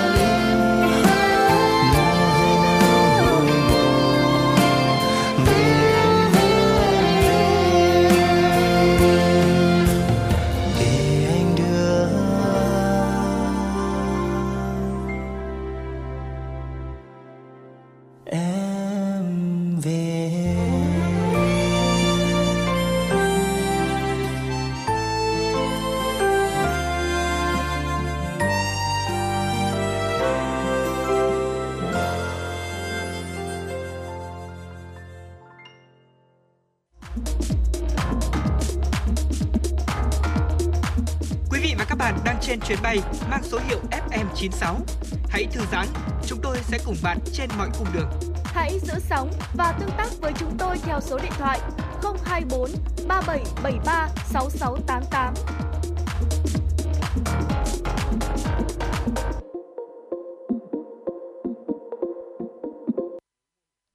Xin được tiếp tục với phần tin. Việt Nam là nước dẫn đầu khu vực về tốc độ bán hàng thương mại điện tử xuyên biên giới trong hai đến ba năm trở lại đây. Đáng chú ý, trong năm hai nghìn không trăm hai mươi hai, số doanh nghiệp có doanh thu triệu đô la Mỹ tăng tới ba mươi phần trăm, trong đó phần lớn là doanh nghiệp vừa và nhỏ. Điều này góp phần làm cho giá trị xuất khẩu của các đối tác bán hàng Việt Nam trên Amazon đã tăng hơn bốn mươi lăm phần trăm. Giám đốc điều hành Amazon Global Selling Việt Nam nhìn nhận trong hai đến ba năm trở lại đây, bán hàng toàn cầu qua Amazon của doanh nghiệp Việt đạt tốc độ tăng trưởng cao nhất so với các nước trong khu vực châu Á. Dự báo xuất khẩu trực tuyến hay thương mại điện tử xuyên biên giới là cơ hội mới cho Việt Nam với quy mô tiềm năng tăng trưởng lớn trong năm năm tới, với tốc độ tăng trưởng hơn hai mươi phần trăm một năm. Ngân hàng Nhà nước vừa công bố dự thảo thông tư quy định về việc tổ chức tín dụng, chi nhánh ngân hàng nước ngoài, gọi chung là tổ chức tín dụng, cơ cấu lại thời hạn trả nợ và giữ nguyên nhóm nợ nhằm hỗ trợ khách hàng gặp khó khăn trong sản xuất kinh doanh. Theo đó, về cơ cấu lại kỳ hạn trả nợ, dự thảo thông tư quy định tổ chức tín dụng được xem xét quyết định cơ cấu lại thời hạn trả nợ đối với số dư nợ gốc và hoặc lãi của khoản nợ trên cơ sở đề nghị của khách hàng, khả năng tài chính của tổ chức tín dụng và đáp ứng đầy đủ các điều kiện sau. Có nợ phát sinh trước ngày dự thảo thông tư có hiệu lực và từ hoạt động cho vay, cho thuê tài chính phục vụ cho nhu cầu sản xuất và kinh doanh. Khoản nợ phát sinh nghĩa vụ trả nợ gốc và hoặc lãi trong khoảng thời gian từ ngày dự thảo thông tư có hiệu lực đến hết ngày ba mươi mốt tháng mười hai năm hai nghìn không trăm hai mươi ba được tổ chức tín dụng đánh giá khách hàng không có khả năng trả nợ đúng hạn nợ gốc và hoặc lãi theo hợp đồng, thỏa thuận do doanh thu, thu nhập sụt giảm bởi khó khăn trong hoạt động sản xuất kinh doanh của khách hàng. Theo thống kê của nhóm nghiên cứu Trường Đại học Kinh tế Quốc dân, trong nhóm doanh nghiệp niêm yết đã công bố báo cáo tài chính của năm hai nghìn không trăm hai mươi hai, có tám phần trăm doanh nghiệp mất khả năng trả nợ lãi vay và mười tám phần trăm doanh nghiệp có dấu hiệu khó khăn trong việc trả nợ lãi vay. Ngoài ra, những con số về tỷ suất lợi nhuận, khả năng sinh lời của nhiều doanh nghiệp bất động sản cũng ở mức thấp nhất từ trước tới nay, cho thấy những khó khăn của thị trường bất động sản. Theo các chuyên gia của Đại học Kinh tế Quốc dân, có ba vấn đề của thị trường bất động sản thời gian qua. Thứ nhất là vấn đề tài chính, nguồn vốn khiến thị trường chững lại. Thứ hai là vấn đề về nguồn cung khan hiếm. Thứ ba là pháp lý có sự chồng chéo, mâu thuẫn khiến nhiều dự án không triển khai được hoặc đang triển khai bị dừng lại. Thưa quý vị, Bộ Công Thương vừa ban hành quyết định về việc ban hành tiêu chí điểm giới thiệu và bán sản phẩm thuộc chương trình mỗi xã một sản phẩm ô cốp giai đoạn hai nghìn không trăm hai mươi ba đến hai nghìn không trăm hai mươi lăm. Với các tiêu chí về sản phẩm tại các điểm giới thiệu và bán sản phẩm ô cốp, sản phẩm đáp ứng nhu cầu của thị trường, phù hợp với thị hiếu của người tiêu dùng, đảm bảo tiêu chuẩn chất lượng, quy định của pháp luật về an toàn đối với sức khỏe người tiêu dùng và môi trường. Đặc biệt, đáp ứng các tiêu chí sản phẩm đạt hạng ba sao trở lên theo bộ tiêu chí đánh giá phân hạng sản phẩm ô cốp được Thủ tướng Chính phủ ban hành. Mặt khác, sản phẩm phải nằm trong danh mục sản phẩm chủ lực của tỉnh, sản phẩm công nghiệp nông thôn tiêu biểu, sản phẩm nông nghiệp nông thôn tiêu biểu. Sản phẩm là đặc trưng, đặc sản, tiềm năng, lợi thế của địa phương, vùng miền do Sở Công Thương lựa chọn. Bộ Kế hoạch và Đầu tư vừa ban hành thông tư sửa đổi bổ sung một số điều của thông tư về hướng dẫn về đăng ký doanh nghiệp. Thông tư mới bổ sung quy định về đăng ký hộ kinh doanh qua mạng thông tin điện tử. Theo đó, từ ngày mùng một tháng bảy, người dân có thể đăng ký kinh doanh bằng hồ sơ điện tử qua mạng Internet. Hồ sơ này có giá trị pháp lý tương đương bản giấy. Người nộp hồ sơ đăng ký hộ kinh doanh kê khai thông tin, tải văn bản điện tử sử dụng chữ ký số để ký xác thực hồ sơ đăng ký hộ kinh doanh theo quy trình trên hệ thống thông tin về đăng ký hộ kinh doanh. Cơ quan đăng ký kinh doanh cấp huyện trả giấy biên nhận hồ sơ và kết quả giải quyết thủ tục đăng ký hộ kinh doanh cho người nộp hồ sơ qua mạng thông tin điện tử theo quy trình trên hệ thống thông tin về đăng ký hộ kinh doanh. Và vừa rồi là một số những tin tức đáng quan tâm có trong buổi trưa ngày hôm nay.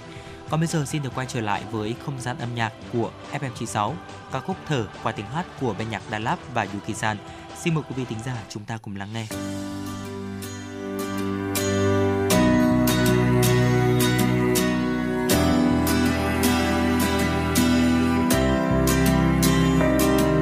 Cứ ta cần làm gì là gì ta ơi, mỗi sớm mai ta đứng trước gương, dám được tay đỉnh cao rồi có đâu, được vào mắt lòng cũng thật trong giấc. Cứ ta cần và cần thật nhiều hơn nữa.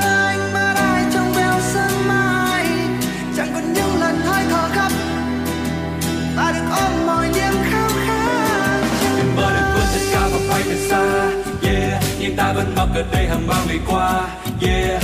Lạc lối trong thành phố đầy hối hả, chìm sâu trong cuồng quay đầy vội vã. Liệu trăng rực đây ta có đang thực sự sống, yeah. Tìm đâu cảm giác bình yên hàng trong mong, yeah.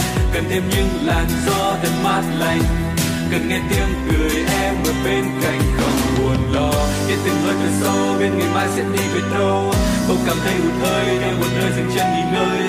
Muốn được thoát khỏi những cảm giác tràn trề với ta, muốn thấy một bầu trời xanh trước mặt, muốn được thơ dài nghe vơi âu lo hàng ngày. Ta đây là gì là gì ta ơi, mỗi sớm mai ta đứng trước gương, chạm được tới đỉnh cao rồi có đâu, được vào mắt lòng cũng thật trong giấc. Chúng ta cần và cần thật nhiều hơn nữa, anh mơ lại trong veo sớm mai, chẳng còn những lần hơi thở gấp và được ôm mọi niềm khao khát.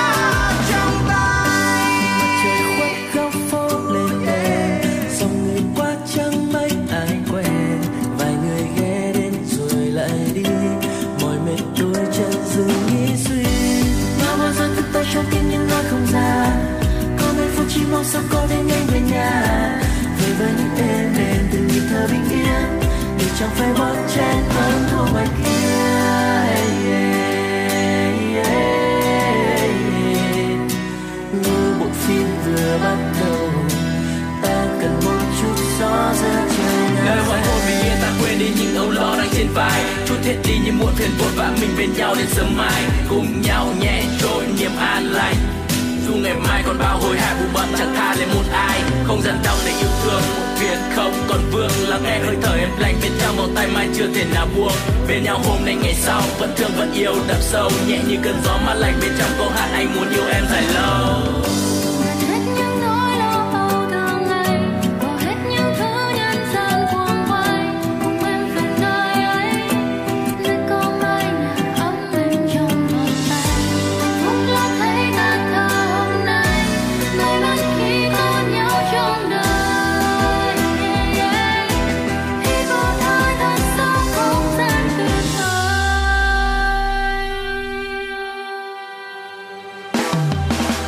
Hãy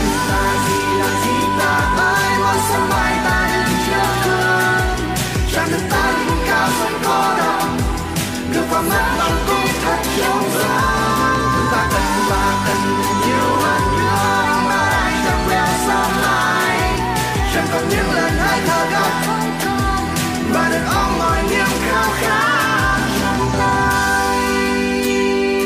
Oh yeah.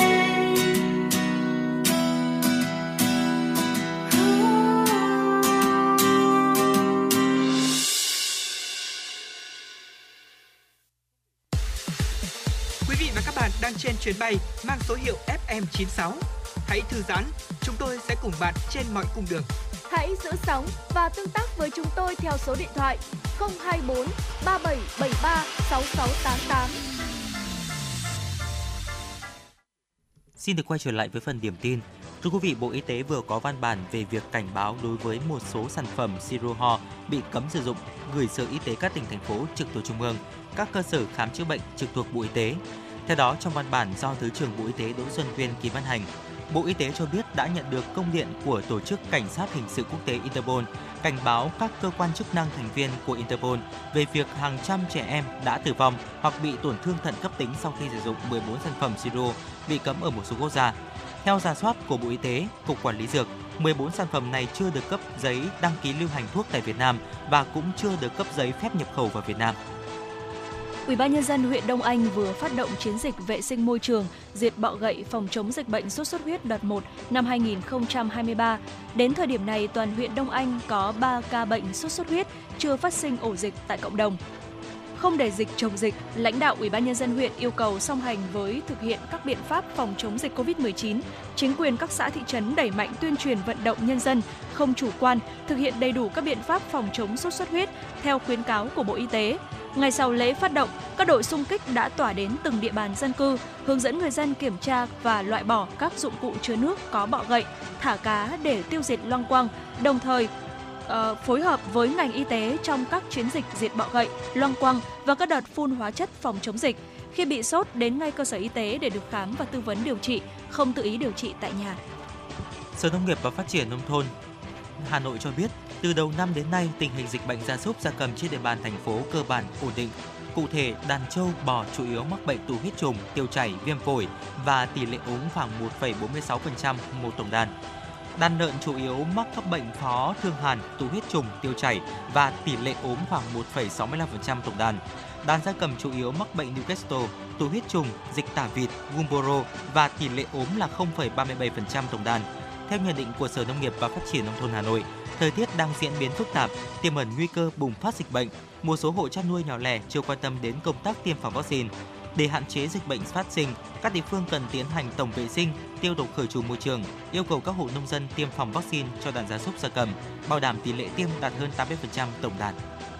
Theo hướng dẫn thực hiện công tác tuyển sinh vào lớp mười trung học phổ thông năm học hai nghìn không trăm hai mươi ba hai nghìn không trăm hai mươi tư của Sở Giáo dục và Đào tạo Hà Nội, hôm nay các trường trung học cơ sở, trung tâm giáo dục nghề nghiệp, giáo dục thường xuyên thu phiếu đăng ký dự tuyển vào lớp mười trung học phổ thông năm học hai nghìn không trăm hai mươi ba hai nghìn không trăm hai mươi tư của học sinh. Ngày hai mươi sáu tháng tư, các nhà trường gửi toàn bộ phiếu đăng ký dự tuyển lớp mười của học sinh về Phòng Giáo dục và Đào tạo. Toàn thành phố dự kiến có một trăm hai mươi chín nghìn hai trăm mười học sinh dự xét công nhận tốt nghiệp trung học cơ sở. Học sinh và gia đình học sinh lưu ý mốc thời gian để chủ động chuẩn bị, khẩn trương chốt nguyện vọng đăng ký dự tuyển vào các trường trung học phổ thông và nộp đúng thời hạn quy định. Mỗi học sinh được đăng ký tối đa ba nguyện vọng dự tuyển vào ba trường trung học phổ thông công lập. Tuy nhiên, Sở Giáo dục và Đào tạo Hà Nội lưu ý học sinh không được thay đổi nguyện vọng dự tuyển sau khi đã đăng ký. Theo dữ liệu về phương án tuyển sinh học sinh lớp mười năm học hai nghìn không trăm hai mươi ba hai nghìn không trăm hai mươi tư của các trường tư thục và công lập tự chủ do Sở Giáo dục và Đào tạo Hà Nội công bố, toàn thành phố có một trăm lẻ hai trường trong số một trăm lẻ bốn trường xét học bạ để tuyển sinh lớp mười. Học sinh lưu ý thông tin này để lựa chọn đăng ký nguyện vọng dự tuyển vào trường phù hợp. Một trong những quy định mà các em cần lưu ý trong quá trình đăng ký nguyện vọng dự tuyển lớp mười các trường trung học phổ thông trên địa bàn thành phố là nơi thường trú. Theo đó, để được đăng ký dự tuyển vào lớp mười trường công lập, học sinh hoặc bố hoặc mẹ hoặc người giám hộ của học sinh phải có nơi thường trú tại Hà Nội. Nếu học sinh không bảo đảm điều kiện nêu trên, các em lựa chọn đăng ký nguyện vọng dự tuyển vào các trường tư thục hoặc công lập tự chủ tài chính. Toàn thành phố có một trăm lẻ bốn trường tư thục hoặc công lập tự chủ tài chính được phê duyệt phương án tuyển sinh với khoảng ba mươi nghìn chỉ tiêu lớp mười. Trong đó có một trăm lẻ hai trường xét học bạ học sinh ở bốn năm học cấp trung học cơ sở để tuyển sinh. Thông tin từ các trường tư thục và công lập tự chủ cho biết, thời điểm này các trường đang tổ chức nhận hồ sơ đăng ký dự tuyển vào lớp mười. Học sinh có nguyện vọng trực tiếp đến trường làm thủ tục theo quy định.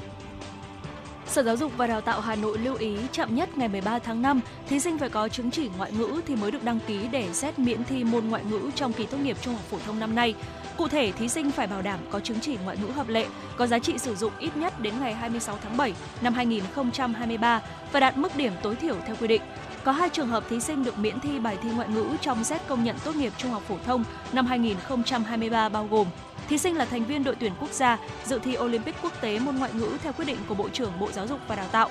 Thí sinh có một trong các chứng chỉ ngoại ngữ giống hoặc khác với môn ngoại ngữ đang học tại trường phổ thông. Ngoài ra, các thí sinh được miễn thi môn ngoại ngữ trong xét tốt nghiệp trung học phổ thông có thể đăng ký thi bài thi môn ngoại ngữ để lấy kết quả xét tuyển vào đại học, cao đẳng. Thưa quý vị, và vừa rồi là một số những tin tức đáng quan tâm có trong buổi trưa ngày hôm nay. Còn bây giờ là thời lượng dành cho tọa đàm. Xin mời quý vị thính giả chúng ta cùng lắng nghe tọa đàm với chủ đề chất thải rắn và những giải pháp xử lý trong giai đoạn hiện nay. Thưa quý vị và các bạn, sự gia tăng nguồn thải từ các công trình xây dựng, cơ sở sản xuất quy mô lớn cùng với sự thiếu hụt các điểm tập kết chất thải rắn tại các quận huyện đang khiến cho công tác quản lý chất thải rắn ở thành phố Hà Nội gặp nhiều khó khăn. Hiện nay, mỗi ngày thành phố Hà Nội phải thu gom và xử lý khoảng bảy nghìn tấn chất thải rắn sinh hoạt tại hai khu xử lý chính là khu Liên hợp xử lý chất thải Nam Sơn và khu xử lý chất thải rắn Xuân Sơn. Tuy nhiên, mỗi khi có sự cố về vận chuyển rác, thì rác lại tràn ngập đường phố, gây ô nhiễm môi trường, mất mỹ quan đô thị và ảnh hưởng đến đời sống của người dân thủ đô. Trong khi đó, thì những dự án nhà máy xử lý rác thải công nghệ cao hiện đại thì mới giải quyết được một phần lượng rác thải sinh hoạt. Bên cạnh đó, công tác thu gom, xử lý rác lại có tồn tại rất nhiều bất cập, từ vấn đề thiếu hạ tầng kỹ thuật cho tới việc duy trì vệ sinh môi trường, xử lý rác, cho đến việc phân loại chất thải rắn sinh hoạt tại nguồn rác thải chưa có sự khoa học và hợp lý. Những điều này thì dẫn đến việc thường xuyên xuất hiện những lượng rác thải lớn bị ứ đọng, ùn tắc, gây ra ô nhiễm ở nhiều con phố lớn. Nguy cơ vỡ trận đầu ra của lượng rác thải rắn biểu hiện ngay trước mắt. Đây chính là chủ đề của chương trình tọa đàm tuần này, chất thải rắn và những giải pháp xử lý trong giai đoạn hiện nay. Xin được trân trọng giới thiệu các vị khách mời tham dự chương trình hôm nay. Tiến sĩ Hoàng Dương Tùng, Ủy viên Thường vụ Hội Bảo vệ Thiên nhiên Môi trường Việt Nam. Ông Nguyễn Thi, Vụ Pháp chế, Bộ Tài nguyên và Môi trường. Tiến sĩ Bùi Đức Hiền, Viện Nhà nước và Pháp luật. Xin được cảm ơn các vị khách mời đã tham gia chương trình của chúng tôi ngày hôm nay. Thưa tiến sĩ Bùi Đức Hiền ạ, à, câu hỏi đầu tiên xin được dành cho ông. Hiện nay thì chất thải rắn đang trở thành một thách thức lớn đối với không chỉ là Việt Nam mà tất cả các nước trên thế giới. Vậy thì chất thải rắn chúng ta có thể hiểu là gì? Và qua nghiên cứu thì ông có thể cho biết thực trạng về quản lý chất thải rắn ở Việt Nam ra sao thưa ông ạ? Chất thải rắn là cái chất thải nó gồm có nó tồn tại thể rắn và bùn thải.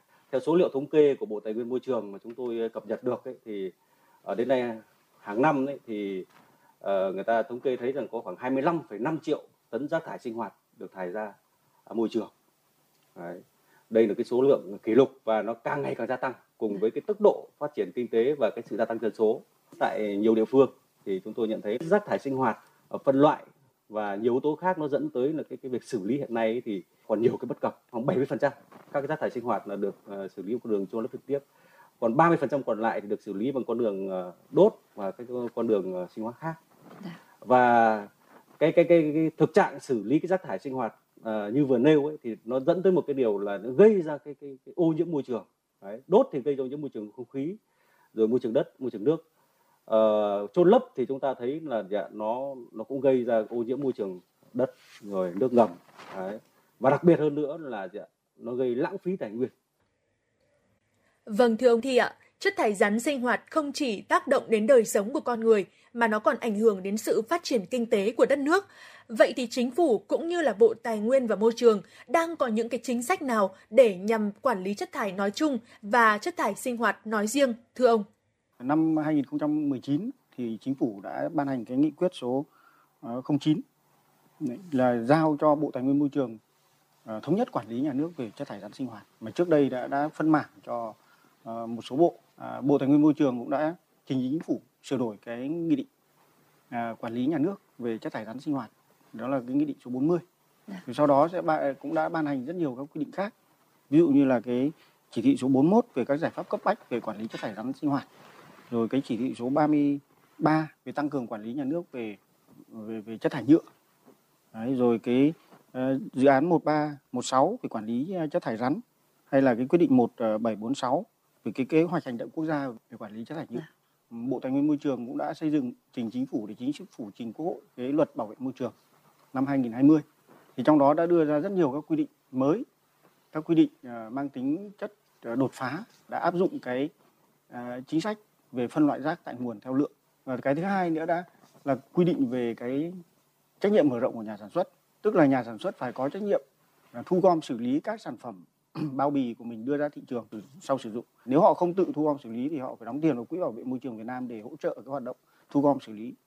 Ngoài ra thì luật cũng đã quy định về kinh tế tuần hoàn, là cái khuyến khích cái sự tiết kiệm sử dụng tài nguyên trong sản xuất, rồi kéo dài vòng đời sản phẩm và khuyến khích cái việc là giảm bớt cái chất thải để rắn đi.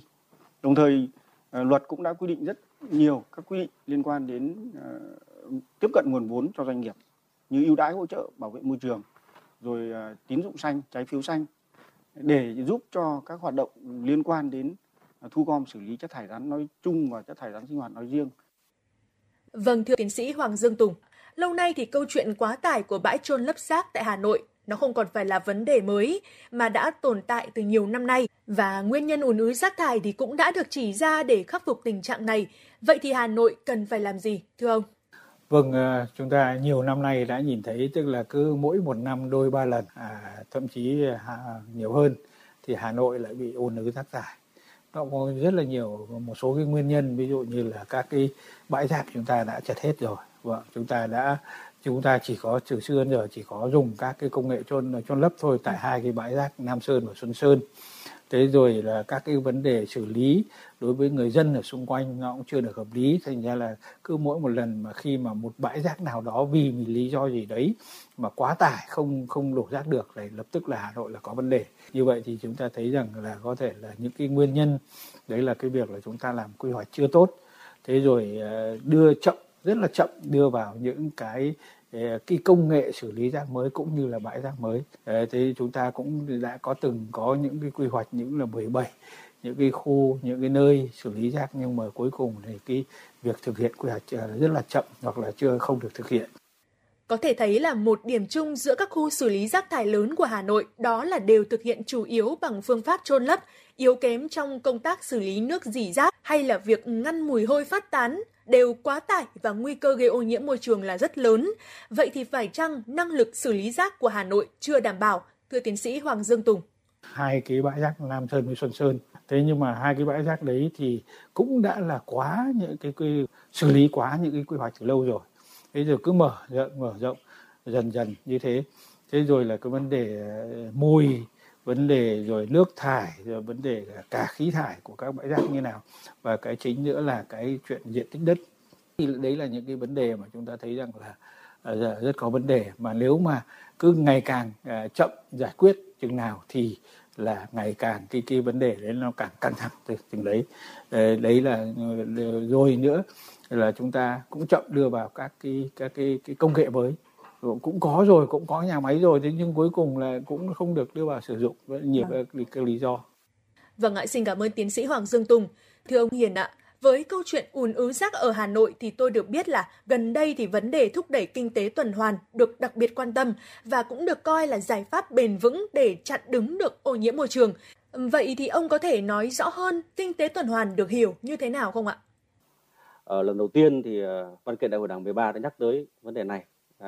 Và sau đó thì cũng đã được nhắc tới trong cái luật bảo vệ môi trường năm hai nghìn không trăm hai mươi. Thì tại điều một trăm bốn mươi hai định nghĩa uh, kinh tế tuần hoàn là mô hình uh, kinh tế, trong đó các hoạt động từ thiết kế, sản xuất, uh, tiêu dùng và dịch vụ uh, nhằm giảm uh, khai thác nguyên vật liệu, kéo dài vòng đời sản phẩm, hạn chế chất thải và giảm các cái tác động tiêu cực đến môi trường. Từ trước đến nay là đa phần cái, cái, cái, cái quá trình phát triển của các quốc gia là người ta phát triển theo kinh tế tuyến tính, theo đường thẳng, tức là à, sản phẩm được sản xuất ra đưa đến tay người tiêu dùng, tiêu dùng xong thì họ thải bỏ, và nó dẫn tới ô nhiễm môi trường, dẫn tới lãng phí tài nguyên. Thì phát triển kinh tế tuần hoàn nó biến chất thải thành tài nguyên đấy, thì giúp chúng ta ứng phó được cái tình trạng cạn kiệt tài nguyên. Cái thứ hai là phát triển kinh tế tuần hoàn vì nó, nó biến chất thải thành tài nguyên, nó biến chất thải thành nguyên liệu đầu vào của quá trình sản xuất tiếp theo, nên là nên là cái chất thải thải ra môi trường nó sẽ rất ít hoặc là sẽ không, sẽ bằng không. và điều đó là sẽ giúp chúng ta à, có thể là giảm thiểu và được ô nhiễm môi trường. Vâng, thưa ông Thi, trên cơ sở ý kiến của ông Hiền thì ông có thể giới thiệu sơ lược nhất các cơ chế thúc đẩy chúng ta thực hiện việc quản lý được chất thải rắn trong sinh hoạt, hay là cả mối quan hệ giữa chất thải rắn trong sinh hoạt và trách nhiệm của những nhà sản xuất đối với việc là thúc đẩy hình thành phát triển kinh tế như thế nào không ạ? Luật bảo vệ môi trường đã đưa ra một cái bộ ba. Thứ nhất, đấy là cái quy định về phân loại rác tại nguồn. Cái thứ hai là quy định về trách nhiệm mở rộng của nhà sản xuất E P R. Cái thứ ba là cái kinh tế tuần hoàn. Luật bảo vệ môi trường hai nghìn không trăm hai mươi đã quy định là phân loại rác tại nguồn theo lượng. Đấy. Tức là người dân phải phân loại rác theo ba loại. Thì đối với loại thứ nhất là loại mà có thể tái chế, tái sử dụng ấy, thì không cần phải đưa vào túi. Đối với loại chất thải thực phẩm và chất thải khác thì buộc người dân phải đưa vào cái túi do chính quyền địa phương phát hành. Cái thứ hai là yêu cầu nhà sản xuất phải có trách nhiệm thu gom tái chế các sản phẩm bao bì mà mình đưa ra thị trường. Nhà sản xuất nếu họ không thực hiện cái việc tự thực hiện việc uh, tổ chức uh, thu gom và xử lý đấy thì đóng tiền vào Quỹ Bảo vệ Môi trường Việt Nam. Theo quy định thì họ phải uh, thu gom xử lý theo một tỷ lệ nhất định. Thì thông qua cái quy định tỷ lệ này thì chúng ta sẽ tạo ra được một cái quỹ đủ tương đối ổn định và tương ứng với cái lượng sản phẩm họ đưa ra thị trường để thực hiện cái việc thu gom xử lý và tái chế các cái sản phẩm bao bì đó. Nhưng mà cái mục đích thứ hai quan trọng hơn của e pê rờ tạo ra đó là thay đổi cái thiết kế của nhà sản xuất, như là họ sử dụng các vật liệu khác, các vật liệu thân thiện môi trường, hay là họ thực hiện cái việc dễ thiết kế sao cho dễ thu gom, dễ tái chế, dễ tái sử dụng. Cái thứ ba nữa là cái kinh tế tuần hoàn. Hiện nay ở theo luật là không bắt buộc, đúng không? Không bắt buộc mà chỉ khuyến khích nội sinh của các cái doanh nghiệp. Hai chính sách đầu tiên về phân loại rác tại nguồn theo lượng và e pê rờ ấy, thì lại là bắt buộc. Khi mà hai cái phần quan trọng nhất của kinh tế tuần hoàn là bắt buộc thì kinh tế tuần hoàn sẽ được thực hiện một cách là bán bắt buộc. Chính vì vậy mà cái bộ ba về chính sách này là cái bộ ba rất cần thiết để thúc đẩy kinh tế tuần hoàn, bảo vệ tài nguyên, bảo vệ môi trường và thúc đẩy kinh tế, phát triển kinh tế của đất nước. Vâng. Trong thực tế thì vẫn còn tồn tại những bất cập về tỷ lệ thải những chất thải rắn trong sinh hoạt vẫn rất nhiều. Vậy nguyên nhân gì tạo ra bất cập đó, thưa ông Thi ạ? Chúng ta chưa thực hiện cái việc phân loại à, tại nguồn. Nếu chúng ta phân thực hiện phân loại tại nguồn thì cái việc thu gom, xử lý lại cũng chưa được đồng bộ với cái việc phân loại đó. Cái thứ hai nữa là liên quan đến cái ý thức phân loại rác tại nguồn của chúng ta chưa có và sẽ phải thực hiện rất khó khăn, rất lâu, dài và rất kiên trì. Rồi liên quan đến cái hạ tầng tái chế của chúng ta hiện nay là chúng ta phụ thuộc chủ yếu là vào vào vào hệ thống các cô chú đồng nát, rồi hệ thống tái chế của các làng nghề là có cái cái và gây ô nhiễm môi trường. Mặc dù luật đã đưa ra cái lộ trình là hạn chế chôn lấp chất thải rắn sinh hoạt trực tiếp và chúng ta cũng khuyến khích tái sử dụng, sau đó là khuyến khích tái chế, sau đó là thu hồi nguyên liệu, nhiên liệu, cuối cùng là mới xử lý và cuối cùng mới đến chôn lấp.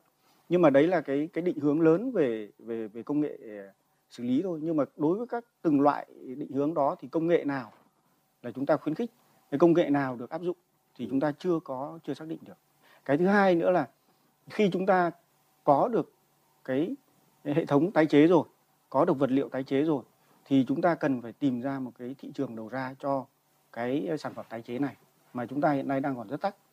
Mà theo cái chỉ thị ba mươi ba của Thủ tướng Chính phủ năm hai nghìn không trăm hai mươi mà Bộ Tài nguyên Môi trường là cơ quan uh, tham mưu ấy, thì trong đó đã chỉ thị cho Bộ Công Thương là phải uh, nghiên cứu và ban hành được một cái tỷ lệ uh, sử dụng uh, vật liệu tái chế trong sản xuất ừ. thì chúng ta mới có thể uh, tạo ra được một cái, cái cái thị trường đầu ra cho các vật liệu tái chế. Hay là chỉ thị cho Bộ Y tế ban hành cái quy chuẩn kỹ thuật đối với các loại vật liệu tái chế, đặc biệt là vật liệu nhựa dùng trong thực phẩm. Hiện nay thì các cái hoạt động tái chế nhựa đang bị tắc bởi vì chúng, thị trường không chấp nhận các sản phẩm này. Nếu muốn chấp nhận thì các công ty tái chế phải có được các cái đáp ứng cái quy chuẩn tái chế mà hiện nay phải áp dụng, như ví dụ như của châu Âu hay của Mỹ, nhưng mà rất khó. Đấy là những cái rào cản mà chúng ta cần phải khắc phục. Vâng, xin cảm ơn ông Thi. Thưa ông Hiền ạ, vậy thì ông có thể phân tích rõ hơn về thực trạng chính sách pháp luật về việc quản lý chất thải đã được thực hiện đáp ứng yêu cầu phát triển kinh tế hay chưa và vì sao lại như vậy ạ? Chính sách pháp luật về chất thải rắn chúng tôi cho rằng là bước đầu đáp ứng được yêu cầu của phát triển kinh tế tuần hoàn. Chúng ta đều thấy rằng là quản lý chất thải nó là một cái khâu khâu trọng yếu của phát triển kinh tế tuần hoàn, từ thiết kế đến sản xuất đến tiêu dùng đến thải bỏ, tái chế, tái sử dụng và quay trở lại thành nguyên liệu đầu vào. Nó là khâu trọng yếu để đưa chất thải trở thành nguyên liệu đầu vào quá trình sản xuất. Nhưng mà pháp luật hiện nay ấy, chúng tôi cảm nhận là mới chỉ dừng được ở cái quy định về quản lý chất thải uh, theo một khâu đó thôi. Nhưng chúng ta thấy phát triển kinh tế tuần hoàn nó là cả một chu trình, từ thiết kế bao bì, đúng không ạ? Chúng ta thiết kế uh, vật liệu gì nó sẽ tác động đến ô nhiễm hay không, độ dày mỏng bao nhiêu nó cũng sẽ tác động đến là, là cái tiết kiệm tài nguyên hay ô nhiễm hay không. Đấy. Và từ cái thiết kế đó nó cũng có thể gây ô nhiễm môi trường rồi, và đã đặt ra vấn đề quản lý ngay từ cái khâu đó rồi. Đấy, và à, chúng tôi khi mà khảo cứu quy định hiện hành thì tôi tôi dường như chúng tôi cảm thấy rằng là gì ạ? Các quy định hiện nay chủ yếu tập trung vào cái cái quản lý khi đã có chất thải, tức là có chất thải thải, thải ra rồi thì bắt đầu chúng ta mới đặt vấn đề là thu gom, vấn đề phân loại, vấn đề vận chuyển, vấn đề uh, xử lý rồi tái chế, tái sử dụng. Đấy. Mà muốn đáp ứng được thực sự yêu cầu phát triển kinh tế tuần hoàn đấy, thì chúng tôi cho rằng cái quản lý chất thải phải quản lý theo vòng đời sản phẩm, tức là phải quản lý ngay từ khâu thiết kế sản phẩm, thiết kế sản xuất, rồi quản lý chất thải cả khâu sản xuất, quản lý chất thải cả khâu tiêu dùng, dịch vụ. Trong quy định pháp luật về quản lý chất thải, chúng tôi cho rằng là à, hiện nay vẫn thiếu những cái quy chuẩn kỹ thuật về bảo vệ môi trường đối với các cái uh, nguyên liệu tái chế và các sản phẩm được tạo ra từ nguyên liệu tái chế. Cái thứ hai hiện nay là như, như anh Thi chia sẻ liên quan đến cái, cái phân loại chất thải này, chúng ta các địa phương luật thì quy định rồi là phải phân loại rồi, nhưng mà các địa phương hiện nay thì người ta chưa cụ thể hóa thành thành, thành cái kế hoạch thực hiện bắt buộc tại địa phương, nên là dạ, uh, trên thực tế là chúng ta chưa phân loại được rác thải. Đấy, và điều này là cũng gây khó khăn uh, cho cái quá trình mà, mà chúng ta thúc đẩy phát triển kinh tế tuần hoàn. Cái thứ ba là về cái thị trường uh, mua bán các cái chất thải sau tái chế đấy, thì hiện nay là chúng ta cũng chưa xây dựng được cái thị trường đấy theo đúng nghĩa là thị trường. Vâng, xin cảm ơn ông Hiền. Thưa quý vị và các bạn, theo quy hoạch xử lý chất thải rắn của thủ đô đến năm hai không ba mươi, tầm nhìn đến năm hai không năm mươi, sẽ có mười bảy khu xử lý chất thải rắn, trong đó có xử lý chất thải sinh hoạt. Nhưng thực tế thì hiện cả thành phố mới chỉ có ba khu xử lý chất thải sinh hoạt có thể hoạt động, cũng được coi là nguyên nhân cho nỗi lo ùn ứ rác thải sinh hoạt luôn thường trực. Chính vì vậy, chuyển đổi cách xử lý rác mà theo luật bảo vệ môi trường là hạn chế chôn lấp rác, chuyển sang đốt hay công nghệ khác. Và để hiểu hơn về vấn đề này, xin mời các vị khách mời cùng quý vị thính giả cùng theo dõi phóng sự sau. Điều bảy mươi tám Luật Bảo vệ Môi trường năm hai không hai không quy định chất thải rắn sinh hoạt phải được xử lý bằng công nghệ phù hợp, đáp ứng quy chuẩn kỹ thuật môi trường. Chính phủ quy định lộ trình hạn chế xử lý chất thải rắn sinh hoạt bằng công nghệ chôn lấp trực tiếp. Tuy nhiên, nhà máy đốt rác phát điện đầu tiên tại Hà Nội, cũng là nhà máy lớn nhất Việt Nam tại huyện Sóc Sơn, vẫn đang trong giai đoạn vận hành thử nghiệm, hiện mới tiếp nhận khoảng hai nghìn sáu trăm tấn rác một ngày đêm. Còn dự án nhà máy điện rác thứ hai, Serafin, của tập đoàn Amacau, theo kế hoạch sẽ giải quyết thêm một nghìn năm trăm tấn rác của thành phố, dự kiến sẽ vận hành vào cuối năm nay. Ông Nguyễn Hà, Phó Tổng Giám đốc Tập đoàn Amacau và ông Nguyễn Văn Quý, Phó Trưởng phòng Quản lý Chất thải rắn, Sở Tài nguyên và Môi trường Hà Nội, cho biết. Nhà máy điện rác Thiên Ý cũng như là nhà máy điện rác Serafin ở Xuân Sơn mà hoạt động đảm bảo được công suất, thì cái khối lượng rác mà xử lý theo cái phương án, theo cái giải pháp là đốt phát điện rơi vào độ khoảng tám mươi phần trăm, và cái chôn lấp chỉ còn là chôn lấp cho xỉ thôi. Nhà nước nên là đầu tư, đầu tư mạnh mẽ vào vấn đề rác để cho nó giải quyết một cách dứt điểm các cái vấn đề rác, tức là khoảng độ một, hai, ba tỉnh chúng ta cũng xây một cái nhà máy điện rác để chúng ta luân chuyển rác đến đó. Việc đẩy nhanh đầu tư các nhà máy xử lý rác thải theo công nghệ hiện đại chính là bước chuyển quan trọng để đưa rác từ phế liệu phải mất công vận chuyển và xử lý chôn lấp thành nguồn tài nguyên quý giá, nhất là trong bối cảnh chỉ còn gần hai năm nữa đến thời hạn bắt buộc tiến hành quy định về xử phạt hành chính đối với cá nhân, hộ gia đình không phân loại rác thải và thực hiện quy định về chi trả giá dịch vụ thu gom, vận chuyển và xử lý chất thải rắn theo quy định của Luật Bảo vệ Môi trường. Vâng, thưa tiến sĩ Hoàng Dương Tùng ạ, như phóng sự vừa nêu thì Hà Nội đang nỗ lực giải bài toán về chất thải rắn, đặc biệt là chất thải rắn sinh hoạt. Tuy nhiên thì những giải pháp của Hà Nội, trong đó là có việc xây dựng nhà máy đốt rác, cũng chỉ là các biện pháp kéo dài thời gian cho các nhà máy rác thêm vài năm. Liệu có đúng hay không ạ? Và có phải là Hà Nội vẫn đang lúng túng trong việc chọn địa điểm và công nghệ xử lý rác để đáp ứng được nhu cầu phát triển bền vững không, thưa ông? Việc xây dựng một số cái nhà máy đốt rác thu hồi năng lượng ở sau Nam Sơn, về sau là Xuân Sơn hiện nay đang xây dựng, đấy là một cái nỗ lực lớn của thành phố Hà Nội để nhằm giải quyết cái vấn đề rác của Hà Nội. Nếu mà cái nhà máy ở Thiên Ý song song thì nó sẽ xử lý được bốn nghìn tấn rác. Tôi nghĩ đấy là cũng là hai hai phần ba rác của Hà Nội. Thế rồi bên bên Xuân Sơn nữa, theo như, như kế hoạch, theo dự kiến thì cũng khoảng một nghìn hai trăm tấn. Như vậy thì chúng ta cũng có thể thấy rằng là một phần các vấn đề rác của Hà Nội cũng đã được giải quyết. Tuy nhiên thì chúng tôi nghĩ rằng là chúng ta cũng là cũng không nên là chủ quan.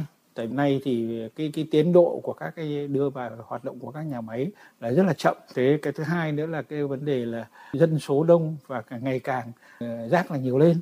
Nếu mà chúng ta không có có những biện pháp khác thì rõ ràng là cái nhà tiến trong một tương lai gần là rõ ràng là cái chuyện các cái nhà máy xử lý rác như là không đủ. Chúng tôi nghĩ rằng ngay từ bây giờ thì Hà Nội là cũng phải tính đến những cái bài toán dài hơi. Để trong cái trường hợp tiếp tục như thế này thì nó sẽ là như thế nào, chứ không thể nào là những cái bài toán ngắn hạn chúng ta đặt cái niềm tin vào trong hai cái nhà máy xử lý rác được.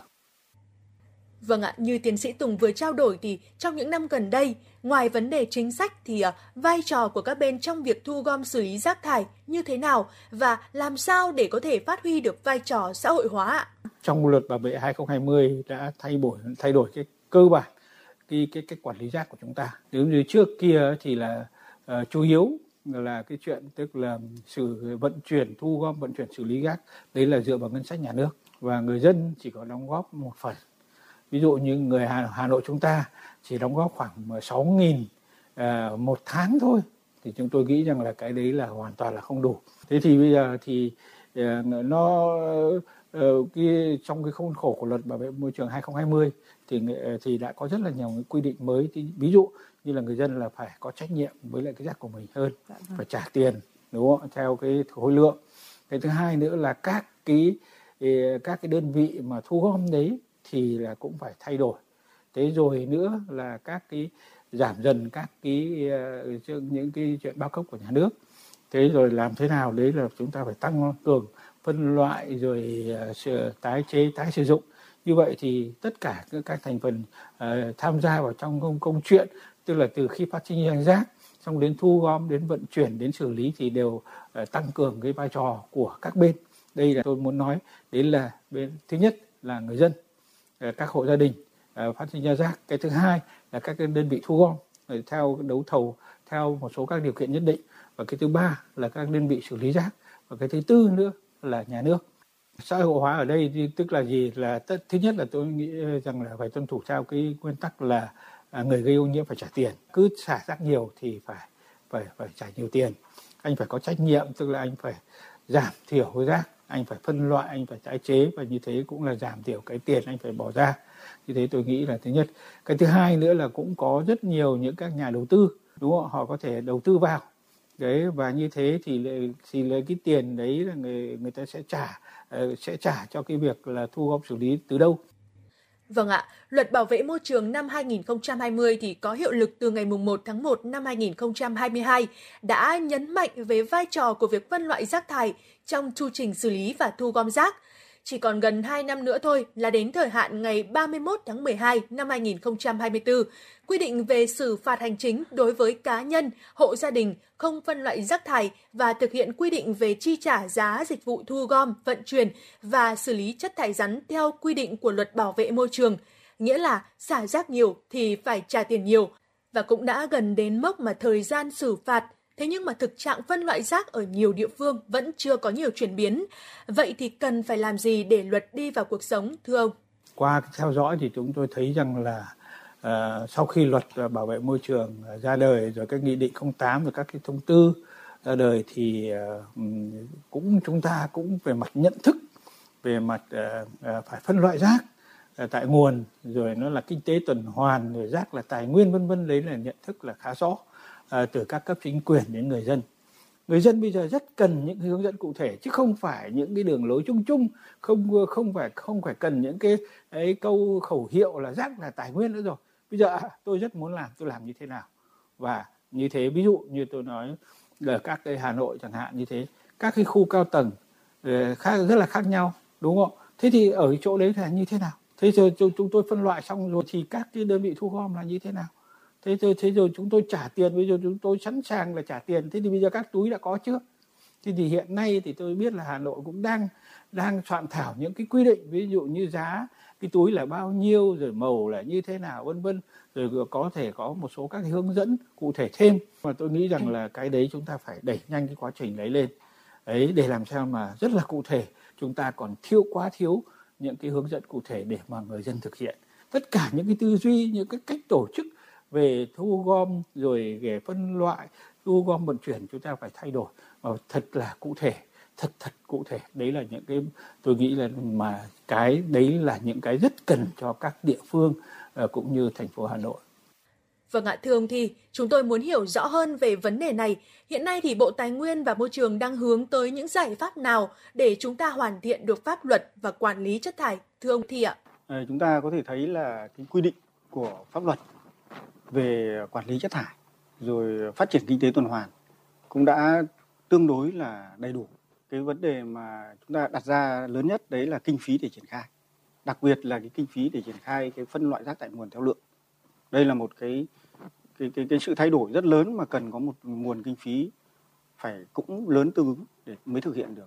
Thì Luật Bảo vệ Môi trường cũng đã đưa ra cái rất nhiều các cái cái nguồn tiếp cận để cho các địa phương có thể triển khai được cái à, phân loại rác tại nguồn theo lượng theo quy định của Luật Bảo vệ Môi trường hai không hai không. Thứ nhất đấy là nguồn hỗ trợ của kinh phí hàng năm của của ngân sách. Cái thứ hai đấy chính là cái kinh phí sự nghiệp bảo vệ môi trường. Cái thứ ba nữa đấy chính là cái e pê a mà tôi vừa đề cập đến. Cái thứ tư nữa đấy chính là cái pê pê pê, đầu tư theo hình thức hợp tác công tư. Cái tiếp theo nữa đấy là Bộ Tài nguyên Môi trường phải là cái cơ quan chủ trì nâng cao nhận thức cộng đồng. Nhưng mà Bộ Tài nguyên Môi trường cũng không thể đứng ra được hết, mà cần phải huy động à, toàn xã hội, các cấp, các ngành, các cái tổ chức, các hiệp hội, các tổ chức quốc tế trong và ngoài nước. Chúng ta phải định hướng được công nghệ. À, chúng ta cũng phải thực hiện được cái xây dựng cái cơ sở dữ liệu về uh, môi trường nói chung và về quản lý chất thải rắn nói, nói riêng. Chúng ta cần phát triển một cái hệ thống có quy mô và có uh, chuyên nghiệp. Chính vì vậy mà cái quy hoạch quản lý chất thải rắn sinh hoạt cũng cần phải được điều chỉnh và cũng cần phải có được cái sự liên kết vùng, rồi phải ưu tiên vào cái lợi thế vùng. Đặc biệt chúng ta cần phải có cái hệ thống uh, tái chế chất thải thực phẩm. Vâng ạ, còn ông Hiền ạ, theo ông thì ông còn có thêm những bổ sung cũng như là đề xuất nào để có thể nâng cao được hiệu quả trong công tác quản lý rác thải để phát triển kinh tế không ạ? À, để thúc đẩy cái phát triển cái quản lý chất thải à, đáp ứng được yêu cầu phát triển kinh tế tuần hoàn ở Việt Nam ấy, thì à, vấn đề đầu tiên chúng tôi cho rằng là vẫn phải hoàn thiện các quy định pháp luật về vấn đề này. Và cụ thể là về lâu dài ấy, có lẽ chúng ta phải nghiên cứu để xây dựng cái luật về thúc đẩy phát triển kinh tế tuần hoàn. Và trong cái luật này thì chúng ta sẽ tích hợp các quy định về quản lý chất thải theo vòng đời sản phẩm. Thứ hai là các địa phương, chúng tôi cho rằng là cũng rất là quan trọng, cần phải thực hiện ngay, đó là phải ban hành cái kế hoạch về phát triển kinh tế tuần hoàn. Vâng, xin cảm ơn ông Thi và ông Hiền ạ. Thưa tiến sĩ Hoàng Dương Tùng, xin ông có thể chia sẻ thêm kinh nghiệm mà quốc tế tham khảo lộ trình để có thể phân loại rác thành công, và đặc biệt với một siêu đô thị như là Hà Nội thì ngoài vướng mắc quy định cụ thể thì còn những vướng mắc gì trong vai trò của các bên có liên quan để có thể thành công trong việc phân loại rác ạ? Vâng, cái phân loại rác tại nguồn thì thực ra các nhiều nước đã thực hiện từ những năm bảy mươi. Chúng tôi nghĩ rằng là chúng ta hoàn toàn có thể học tập được kinh nghiệm. Ví dụ gần đây cái thành phố Thượng Hải là một cái thành phố rất lớn, hai mươi triệu dân. Thế nhưng người ta có rất nhiều những cái quyết tâm cũng như các cái biện pháp để làm à. thế nào đấy để mà thực hiện được cái loại cái phân loại rác tại nguồn. Là mấy giờ mấy giờ thì anh phải đổ, để rác ra ngoài để cho các đơn vị thu gom người ta đi. Đấy, và người ta đổi lại các lịch trình, các cái giờ, rồi các cái đơn vị thu thu gom như thế. Rồi ra các đơn vị thu gom cũng là anh cũng phải có trách nhiệm thế nào với người dân. Thế rồi người ta từng quận từng huyện người ta tổ chức các thi đua rồi tuyên truyền trên báo chí, trên đài phát thanh để thấy rằng à cái chuyện đấy là cái chuyện nếu mà làm đúng thì nó cũng đơn giản, nhưng mà nếu mà không có hướng dẫn cụ thể thì lại sẽ làm phức tạp và người ta sẽ bị phạt. Tức là tôi nghĩ rằng là đấy chúng ta lấy là những cái bài học mà tôi thấy rằng rất là hay ở đấy, là bà cái câu mà người ta cái bài học lớn nhất của thành phố Thượng Hải đấy là hãy cụ thể hóa. Thưa quý vị và các bạn, khoảng năm mươi phần trăm đến bảy mươi phần trăm lượng rác thải chứa những hợp chất có thể tái chế và tạo ra nguồn năng lượng mới. Tuy nhiên thì tại Việt Nam, nguồn tài nguyên này mới chỉ được tái chế, tái sử dụng khoảng mười phần trăm. Thuật ngữ kinh tế xanh, kinh tế tuần hoàn đang được áp dụng ở rất nhiều quốc gia trên thế giới. Trong đó thì chú trọng tái sử dụng các nguyên vật liệu và rác thải, mà muốn làm được thì phải phân loại rác tại nguồn. Những vấn đề xã hội và ô nhiễm môi trường do chôn lấp rác thải sinh hoạt gần đây buộc Hà Nội và các thành phố lớn phải quan tâm, thúc đẩy đầu tư xây dựng các nhà máy xử lý rác thải và nhà máy điện rác. Nhưng quan trọng hơn cả là việc phân loại rác tại nguồn mới là giải pháp lâu dài và căn cơ cho vấn đề này. Một lần nữa, trân trọng cảm ơn các vị khách mời đã tham gia chương trình của chúng tôi. Cảm ơn quý thính giả đã quan tâm theo dõi. Xin hẹn gặp lại quý vị và các bạn trong những chương trình sau. Quý thính giả vừa lắng nghe tọa đàm chất thải rắn và những giải pháp xử lý trong giai đoạn hiện nay, và tọa đàm vừa rồi cũng đã khép lại thời lượng một trăm hai mươi phút của Chuyển động Hà Nội trưa cùng với Quang Minh và Thùy Minh. Ekip thực hiện chương trình chỉ đạo nội dung Nguyễn Kim Khiêm, chỉ đạo sản xuất Nguyễn Tiến Dũng, tổ chức sản xuất Lê Xuân Luyến, biên tập Trà My, em xê Thu Minh Quang Minh, thư ký Kim Dung cùng kỹ thuật viên Bảo Tuấn thực hiện. Còn bây giờ xin mời quý vị thính giả chúng ta cùng lắng nghe một giai điệu âm nhạc thay cho lời chào kết của chương trình. Hẹn gặp lại quý thính giả vào khung giờ chiều nay từ mười sáu đến mười tám giờ.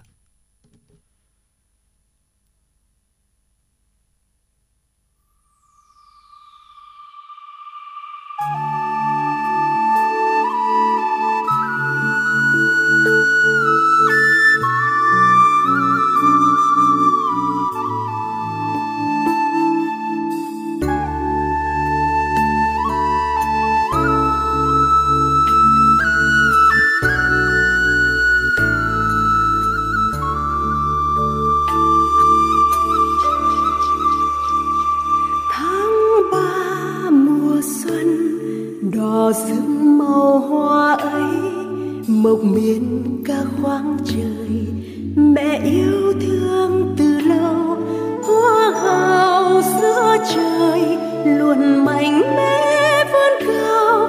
Con ơi có mẹ rừng cháy những ước mơ.